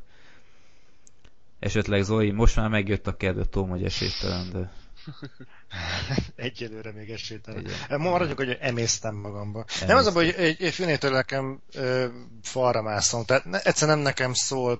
Ez, próbálkoztam tényleg ezzel a horgász a pácbannal is. Na, az tényleg szar, Öm. azt, azt én is megnéztem, az abszolút nem, nem kötött le, tehát olyan semmi sztoria nincs, érted, ilyen, ilyen, ilyen öt perces valami fél óra, vagy másfél órára nyújtva, azt tényleg nem, nem értem, hogy miért, miért vicces, de sok rossz filmet néztem tőle mostanság, Balatonon néztünk egy párat tőle, és, és a legtöbb tényleg nem volt jó, de ez kivételesen tényleg nagyon ajánlható. Gergő, esetleg így elmondva láttad esetleg, vagy? Nem, valószínűleg nem, de én is úgy vagyok vele, hogy rengeteg, fiatal koromban rengeteg Louis filmet láttam, és szerintem telítődtem. Tehát, hogy ez egy olyan karakter, akit egy ideig az ember Uh-huh. szeret, vagy stb. És utána én most már pusztán a stílusa miatt nem hiszem, hogy, Uh-huh. hogy meg tudnám nézni. Viszont ez a film, ahogy itt nézem, ez, ez, ez a téma, tematikáját tekintve meglepett, és ez, ez nagyon érdekesen hangzik. Mert azért ez egy nagyon sötét, meg komor alapfelállás. Ö, igen, tehát nem, nem egy, nem egy igen, nagyon, nem egy nagyon blödli kategória, tehát azért van benne, ha nem is azt mondom, hogy, hogy nagyon komoly film, de azért a tematikájának köszönhetően nem, nem egy nem egy olyan limonádé film, de, de szóval tényleg nagyon jókat lehet rajta nevetni. Ö, és azt még elmondanám hozzá, ezt is IMDb-n olvastam, hogy egészen a Titanicig ez volt a legsikeresebb francia mozifilm Franciaországban, úgyhogy azért jó sokáig büszkékedhetett ezzel a titulussal, úgyhogy talán mégsem olyan rossz. Itt egyesek gondolják, hogy én azt mondom, tegyetek vele egy próbát. Bár múltkor Facebookon írta valaki, hogy megnézte és nagyon unalmasnak találta, de Ez van. Nekem nagyon tetszik. Úgyhogy Zoli... Hát ez mégiscsak egy Igen? 66-os film. Hát 66-os, Csak persze. mégiscsak egy de- 66-os. Mm, Tehát azért persze el kell mondani, hogy, hogy nagyon változott a, a, a filmeknek a stílusa, tehát pont mikor vasárnap néztem egy Hitchcock filmet, a téves ember, vagy nem téves ember, Kap. téves elítélt, vagy, vagy nem gyanúsított, nem tudom már igazából, Wrong, Wrong Man, azt hiszem az angol címe, Uh-huh. és, és nagyon jól lehetett látni, hogy, hogy mennyivel másképp forgatták volna ezt a filmet most, mint akkor, tehát sokkal pörgősebbnek kell, hogy legyen, meg, meg sokkal másra fektetnék a hangsúlyt, de én azt mondom, hogy ez, ez a film tényleg megállja még most is a helyét, és, és végig nagyon szórakoztató. Freddinének is nagyon tetszett, az film pedig ő még nem látta korábban, úgyhogy szerintem tegyetek vele egy próbát. Nos, Zoli, a múltkori kiadás nagy slágerfilmje a Piranha 3 dupla D volt, és te azt mondtad, hogy neked nagyon bejött ez a trailer, és én nagyon gúnyoltalak vele. Ezek után egy véletlennek köszönhetően én nyertem két filmet erre a filmre, amit a Dancsó Petivel néztem meg. Erről töltöttünk fel egy, egy rövid ö, ilyen, ilyen beszámolt, amit a Millenáris Parkba vettünk fel az ő mobilján. Ö, hát azért nem gondoltam volna így, így retro perspektívában, hogy nekem valószínűleg jobban bejött ez a film, mint neked. Igen. Hát Ez én is azért- meglepődtem. Én azt hittem, hogy ki fogjátok utálni azt a filmet. Tehát nem Ö. volt jó, azért azt, azt tegyük hozzá, hogy nem, nem valami jó film, de én azt hittem, hogy, hogy az elmondásod alapján és, és mások elmondása alapján ez kb. a világ összes aranymálna díját be fogja zsebelni, de ahhoz képest én, én egész jól el voltam rajta, tehát nyilván egy, egy nagyon ócska kis trash valami, rengeteg kifejezetten kínos jelenettel, ami, ami szerintem akaratlanul volt kínos, mert hiába gondolták trashnek, de egyszerűen béna volt, de pff, én, én egyszer megnéztem, tehát igazából nem, nem lettem rosszul tőle. Én kezdek egyébként rájönni arra, hogy szerintem velem van igazából a probléma. Tehát én amikor megnézek egy folytatást, én a cím alapján valamiért én ezt kapcsolom az előző részhez. Tehát nem tudom, tehát amikor mondjuk a Blair Witch 2-t megnéztem, akkor én balga fejjel azt hittem, hogy ennek lesz valami köze az első részhez. Aztán kiderül, hogy nem. És egyre több filmmel vagyok így, és én a Piranha 3 DD-nél is, én valami hasonlót vártam, vártam mint a Piranha 3D-nél. Tehát azt a igazi arcba mászóan bunkó filmet, ami nem finomkodik, hanem ö, igazából pont a bunkóságában rejlik a humora. És, és az egész bája. Tehát az, hogy, hogy nem nem finomkodik, tényleg a lerágott lábakat az arcodba tolja, sőt, hogyha ö, úgy hozza a sors, akkor a szemed láttára rágják le a pirányák, miközben ott mit tudom én üvölt a csaj, és mondjuk adott esetben semmi más nem látszik belőle, csak a szilikon mellé, és ez Mhm. adta abban a filmnek szerintem a humor faktorát. És ez a for- fajta arcba mászó, pofátlan humor nekem nagyon hiányzott a Piranha 3D-ből, helyett azt kaptam, hogy David Hasselhoffra háromszor rázómol a kamera. Mhm. És én ebben nem éreztem azt a humort. Lehet, hogyha máshogy álltam volna hozzá, nem tudom, de mondom, lehet az én hiányosságom az, hogy, egy, hogy, hogy a folytatástól azt várom, hogy valamilyen módon kötődjön az előző részhez. Lehet, hogy ezen a szokásomon változtatnom kéne. Hát nagyon alibisen kötődött az előzőhöz, tehát tehát ez az egész háttérsztori, hogy hogy kerültek oda az uszodába, azért az nagyon gyenge lábakon át, hogy őszinték legyünk, de... Tudom, Na Gergő, jó, de azért azzal nézzünk szembe, hogy nem volt az a koncepciója az eredeti Piranha 3D-nek, amit muszáj volt továbbvinni, vagy esetleg tovább kellett fejleszteni. Tehát hogy meg, megértem abszolút az, a, a, ezt az érzésedet, de, de igazából nem hiszem, hogy volt valaki forgatókönyvíró zseni, aki arra érzett rá, hogy ezt hogyan lehetne kibontakoztatni ezt a Igen. Piranha 3D világot. Igen. De De ezek, ezek nagy poénok, ezek a filmek. Igen, igen, csak mint, mint poénfilm is, nekem ez a poén, ami a második részben volt, ez nem működött. Az elsőnek a... De, de pont az a durva, hogy tehát nem, nem történetet vártam a pirányától, hanem azt, hogy legyen arcba mászó, legyen durva, legyen horror, jó, igen, láttam, jó, legyen még több csöcs benne, legyenek nagy csöcsök, legyen mit tudom, egész estét betöltő, IMAX vásznat betöltő csöcsök, de akkor azok legyenek. Hát ez voltak csak kb. ilyen hogy fél, mi- fél másodpercig lehetett látni őket ilyen villanásokba, tehát ez, ez nem tudom, Hát, kicsit, kicsit Én- vicces volt, ez, hogy ez, ez itt semmi. vicces volt, hogy erre alapozták úgymond a trélereket, ezek után eh, lehet, hogy sok duda volt, de, de kb. ilyen tényleg ilyen, ilyen pisloktál, akkor nem láttad őket általában, tehát nem tudom, kicsit vicces volt e, e szempontból. Még egy ilyen volt, mondjuk a, a végén mondjuk azon becsináltam a röhögéstől. Ja, Tehát az, a, az a poén a végén, az amikor, amikor elmondja, fickó, tudod, hogy Ja, Fiszkó levágja. nem, amikor a. Christopher Lloyd, amikor, nem, amikor Christopher Lloyd tudod, hogy Ja, mi ja, tovább igen. fejlődtek. Ja, igen, igen. hát azon, igen. hát azon na, na, igen, ezek azok a poénok, amik nekem úgy hiányoztak, ebből kellett volna több. Mhm.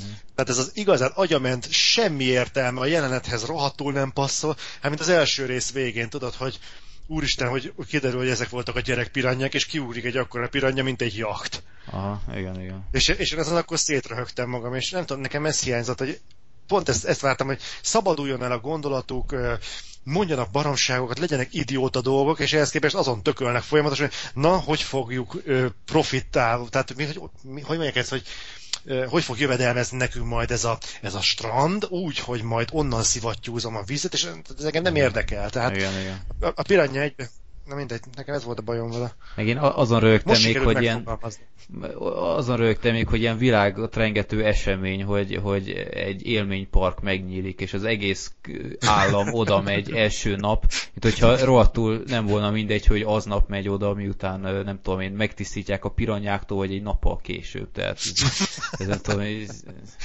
meg, meg azon rögtünk, a Dancsó Peti mondta nagyon jól, volt az a jelenet, amikor a csajok a stégen voltak, és a piranyák érted az összes rohadt stégnek a lécét így levegőbe röpítették, nem tudom hogyan igazából, és utána, utána beleesnek a vízbe, és azt gondolja az ember, hogy a piranya érted százszor gyorsabb, mint az ember, és, és mire felmerül a víztetére, addigra már csak egy csontváz, nem? Kijutnak a partra tök éppen, és miután már a szárazföldön vannak, akkor ugrálnak ki a piranyák, hát ez, egy veszedelmesebbek a levegőben, Egyébként- mint a víz alatt. Ez, ez, ez egyszerűen, na, De az a vicc egyébként, hogy azt a jelenetet, azt plagizálták, tudod honnan? na. A Piranha 3D-nek az Azilum változatából. Nézd meg annak a bemutatóját. Abban van az, hogy ez a Azilum bútor darab színész, nem is akarom megjegyezni a nevét, az hanyat vágja magát a, a tóparton, és ilyen biciklirúgással rugdossa le magáról a kiugráló piranyákat. Tehát az egy, szerintem egy referenciájukat lenni az Azilum filmekre. Még azt is mondanám, hogy poénnak jó, csak, csak kevés ilyen van benne. Hát azt hiszem, hogy ez, ez mindent elmond a filmről, hogyha egy Asylum filmet másol. Ez minőségében behatárolt a teljes mértékben. De mi volt az van. Azilum eredetinek a címe? Mi Szardénia, vagy mi? Fú, nem tudom, pirányáz, vagy nem tudom. Ja, en- ennyire, ennyire durván izé, ötlettelen, hogy piranya. Hát, így, hát miért a, ez a Terminátor megváltásnak az volt a magyar változat, a Terminátor nincs megváltás, tehát igazából nagyon nem szoktak problémázni ezen. Az is egy akkora film, ezt majd egy másik filmbarátok alkalommal szívesen elmondom, de olyan azilum, megvettem öcsémnek karácsonyra az azilum ö, öt filmes skifi gyűjteményt, valami jó. 500 forint volt. Zseniális. Ez kár Na, az ezt, áram. majd- másik alkalom. Fú. Na jó van. Hát az a Piranya 3 D ö, váratlan meglepetéssel zárult, mert én azt mondom, hogy egyszer talán megnézhető sok röhögéssel, de hát ezt, ezt nem gondoltam volna egyébként, ez tényleg meglepett, de hát így hozta a sors. Tehát én, én megtudtam, hogy nyertem két egyet erre a filmre, már röhögtem, hogy te úristen, hogy hogy fogok itt a közé adásban veled beszélgetni, de hát ezek szerint így sült el. Nos, akkor srácok, hát összes filmen megvoltunk, már csak egy téma maradt hátra. Gergő, te felvetetted, hogy beszéljünk egy kicsit a következő Batmanről, ami már itt van hamarosan. Hát a következő filmbarátokig már meg is lehet nézni, mert július végén adják a mozik. Hogy hát mit vártok ettől a filmtől igazából? Őszintén szóval én rengeteget gondolkoztam, azért is dobtam fel ezt a témát, rengeteget gondolkoztam azon, hogy mit kéne várnom ettől a filmtől.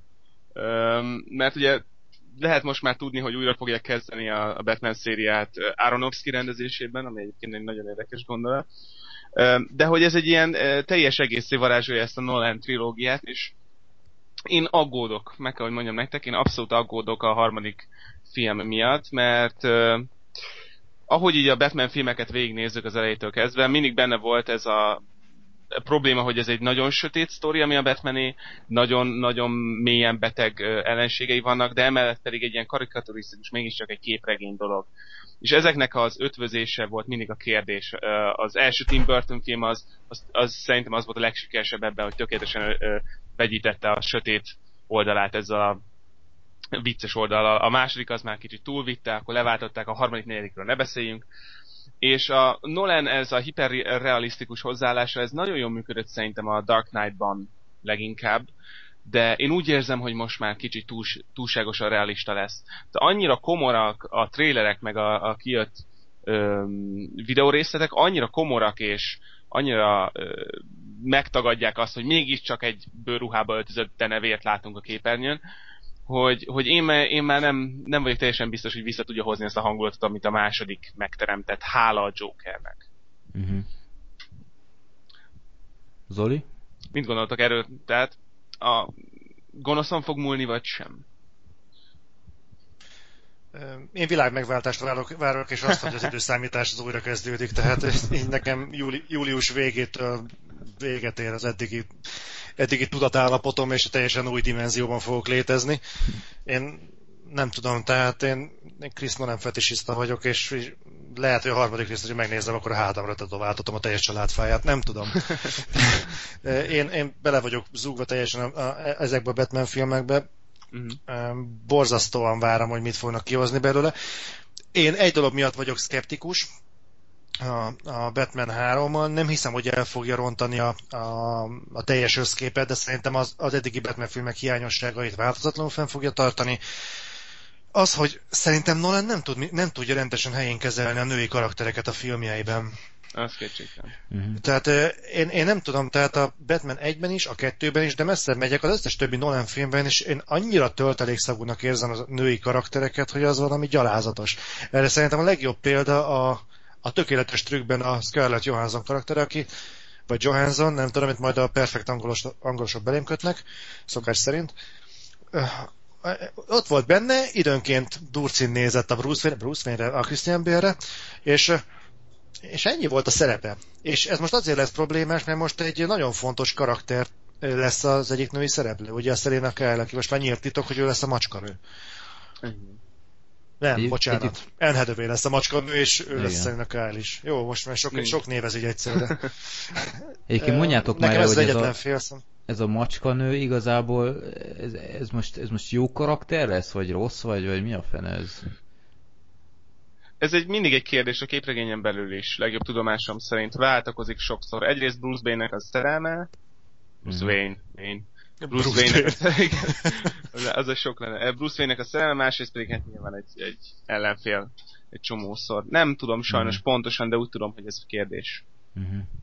Nem tudom, olyan, olyan, tehát itt én min- mindig megveszem a Voxot, és abban több oldalt is szent, szentelnek az Anne Hathaway-nek, én bevallom őszintén nem nagyon csípem azt a nőt, de hát ez, ez a idétlen maszkal, meg ilyen egyszer nem tudom, hogy hogy a fenébe illik ebbe a filmbe, tekintve, hogy én, én nem vagyok egy hűde nagy Batman istenítő, tehát én a Sötét Lovaga is úgy vagyok, hogy egy jó film volt, de, de az leginkább Heath Ledger miatt volt, tehát én, én ha nem is puzséri mértékekben, de nem istenítem a, filmet, vagy nem is húzom le, Hm. tehát e- egyszerűen egy jó film, és kész, de nem tudom, valahogy ez, ez a macskanő, ez nekem nem teljesen világos, mert van ez a Halle Berry-s verzió, ott, a jót alakít, a Ja. Michelle Pfeiffer ott meg, ott meg gonosz volt, tehát ez nekem nem teljesen tiszta, hogy ő most hogy lesz, lehet, hogy utána olvasnék, akkor okosabb lennék, de annyit nekem nem ér meg, úgyhogy Azt azért hozzátenném, hogy, nek, hogy számomra a filmtörténet egyik legostobább ö, egy sorosát, vagy legalábbis monológiát, azt én a Batman 2-ben hallottam pont a Michel Pfeiffer szájából. Annál butább sort még egy filmben nem hallottam. Ez a hazamegy a csaj, és akkor drágám, megjöttem, ja, mindig elfelejtem, hogy egyedül lakom. És az a, ó, és tehát aki ilyet leír, tehát azt nem tudom, azt ki kéne tagadni Hollywoodból, de a reinkarnálódók sorából is. ez olyan, mint amikor Mr. Bean magának küld születésnapi üdvözletlapot, kb. hasonló. Jó, de ezt azért meg kell hagyni, hogy ennek van egy olyan alácsengés, hogy amikor ezt kimondja ezt a mondatot, akkor már teljesen nincsen magánál. Nem, akkor, Tehát, még, akkor még nincsen, akkor még nem macskanő. Nem, akkor már hazamegy. nincsen, nem, nem, de akkor nincsen már ledobva valahonnan? Nem, akkor még nincsen, akkor csak hazamegy, és akkor ő még szerén a Kyle. Ah. Hm. Hát ez szarú hangzik. De visszat, visszatérve, pontosan ez a bajom nekem is a gonoszokat, illetőleg a, a háromban, hogy a Joker az tökéletesen megadta ezt a képregény hangulatot a filmnek, ami mellett egyébként, hogyha újra nézitek a Dark Knight-ot ilyen tudattal, ugye másfél óra emberek sötét szobákban beszélgetnek egymással, és akkor néha jön a Joker és felrobbat a dolgokat. Tehát, hogy, hogy, hogy nagyon jól ellensúlyozta azt a tömény melankóliát, ami volt a kettőben, és szerintem ezért működött nagyon jól. Mhm. És én ezt nem látom már a háromban. Azért aggódok, mert a Bane az olyan, mint az apokalipszis. Tehát, hogy úgy lett legalábbis a trailerbe beállítva, hogy ez egy rettetes, félelmetes tömeggyilkos, megállíthatatlan állat. Nem Mhm. látom benne azt a feloldást, ami miatt nem sírnék a film közepe felé a, Mhm. a sötétségtől. Mondjuk egyébként most néztem meg a Behind the Scenes videót a, a Dark Knight-ról, Mhm. és így Dark Knight Rises-ról, bocsánat, és abban láttam egy jelenetet, ami teljesen evidensnek tűnik egyébként, de mégis most tudatosult bennem, hogy mivel a Tom Hardynak gyakorlatilag a feje kétharmadát nem fogjuk látni attól a maszktól, hogy neki a teljes színészi játéka gyakorlatilag a szemére fog korlátozódni. Igen, igen. Hát majd És azért ez így utószinkronnál lesz sok dolga. Hát meg Hmm. már úgyis a második hangja van benne a filmben, ugye? Volt ez a nagy fiaskó a, Aha. a céggel, és ez, ez tök szar, hogy, hogy újra vetették az, az egész hangját. Hát jó, de azért mégis a durva, hogy a nézők nem értették, mit mondok én. Ez olyan nagy, nagy katarzisat mondanám, hogy, hogy miért nem ölsz meg, és semmit nem hall, csak így, de ennyi, az egy kicsit, kicsit ölné a hangulatot, nem? Ebbe az a Kicsit vicces, nem, hogy de az a... első trailerben ez volt benne. És Igen, azért, tudom. De hát azért, hogy nem tudom, szerintem nem volt annyira vészes. Ebbe az a vicces, hogy a batman is csomóan nem értették az eredeti szinkron, hogy... És hogyha ezek ketten beszélgetnének, azért az érdekes lesz. Az feloldaná a feszültséget, amit Jó. Gergő hiány. Feliratozni kell az egészet. Hát egyébként sokan mondták, hogy, hogy nem tudom, én speciál örülnék, hogy, hogyha úgy végződne a harmadik rész, hogy Batman meghal, bár erre kevés esélyt látok, de szerintem, szerintem az fasza volna. Úgyis ez lesz a Én befejező lát, rész. hallottam, én hallottam dolgokat, nagyon-nagyon kíváncsi vagyok. Igen, igen, ez, ez eredeti képregényben Igen. vannak, vannak, vannak kozmikus történések. Én, én azt várom, hogy legyen egy ilyen Nolani befejezése, hogy valami nem lehet kitalálni. Tudjátok, ott hagyja a pörgettyit az asztalon, hogy na vajon eldől-e vagy sem. Vagy, vagy sosem derül ki a Memento végén se, hogy, hogy ő volt-e tényleg a gyilkos vagy sem. De ilyennel fejezné be, akkor azt meg tudnám tapsolni. Hát szerintem tőle ez Hát várható. Silver Surfer és megad mindenkit.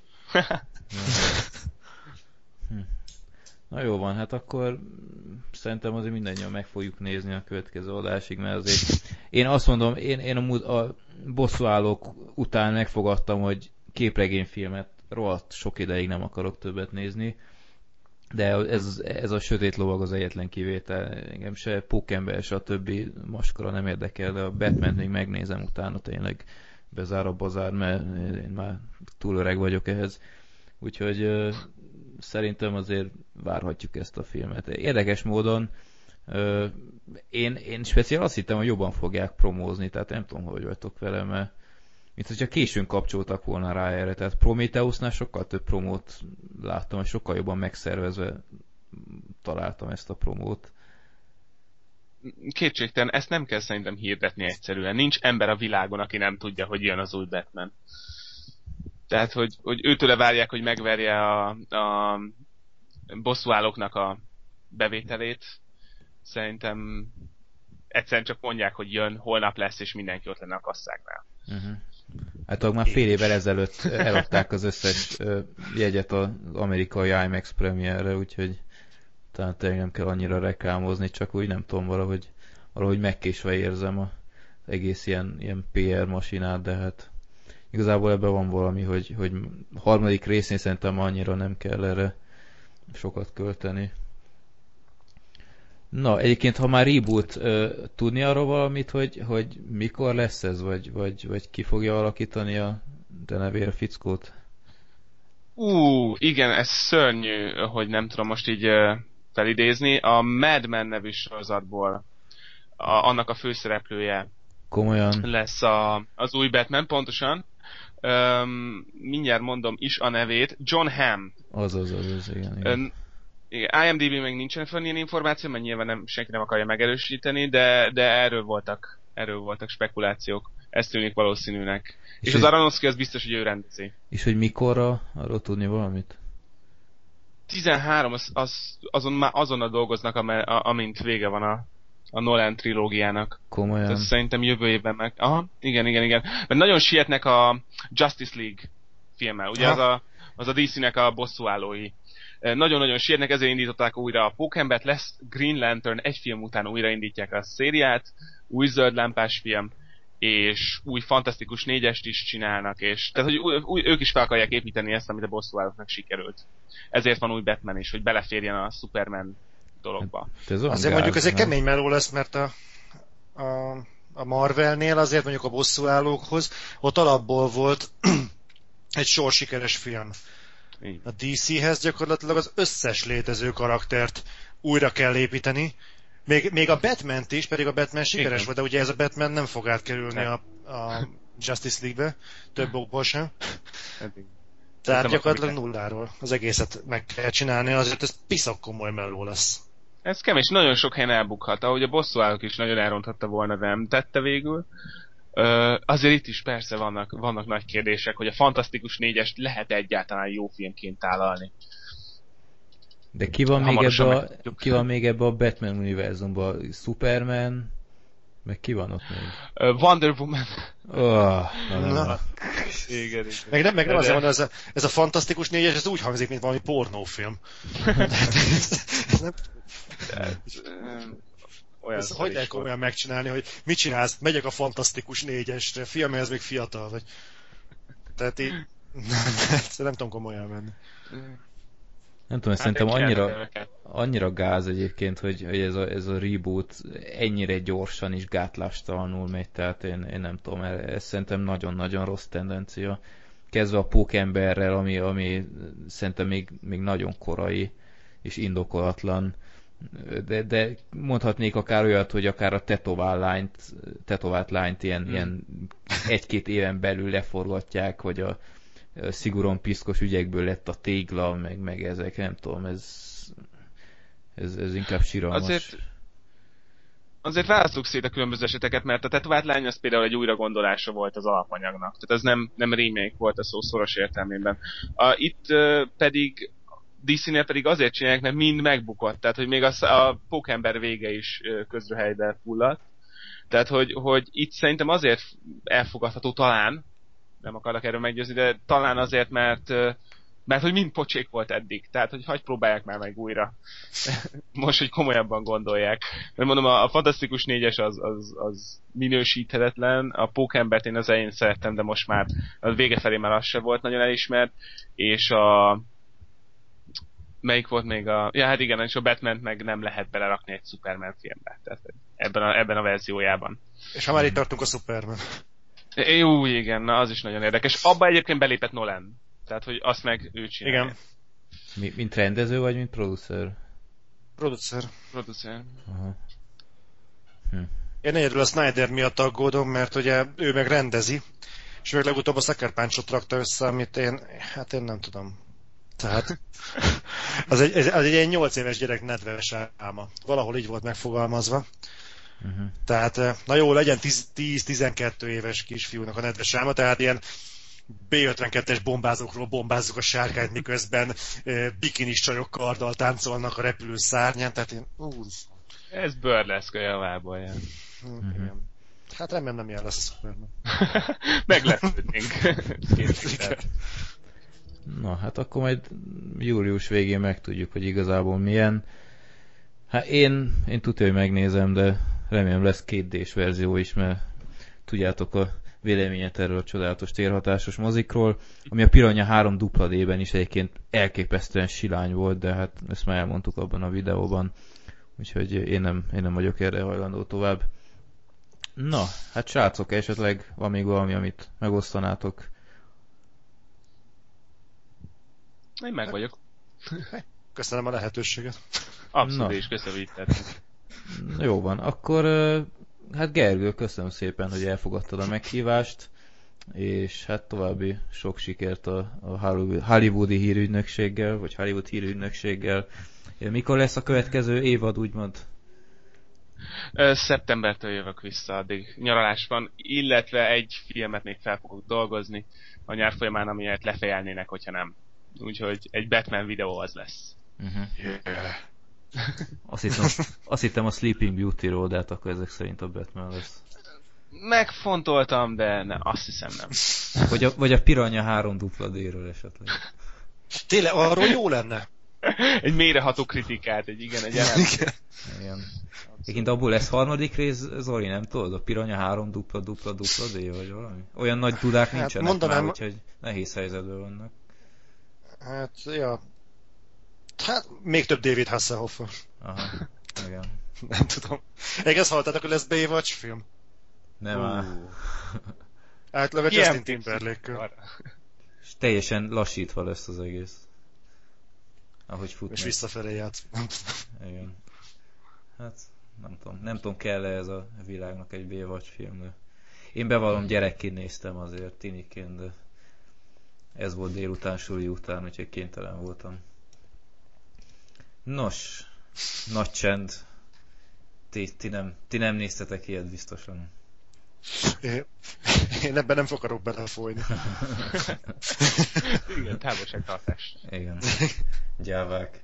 Nos, akkor köszönöm szépen Gergő még egyszer, hogy elfogadtad a meghívást, és további sok sikert a, a projektethez.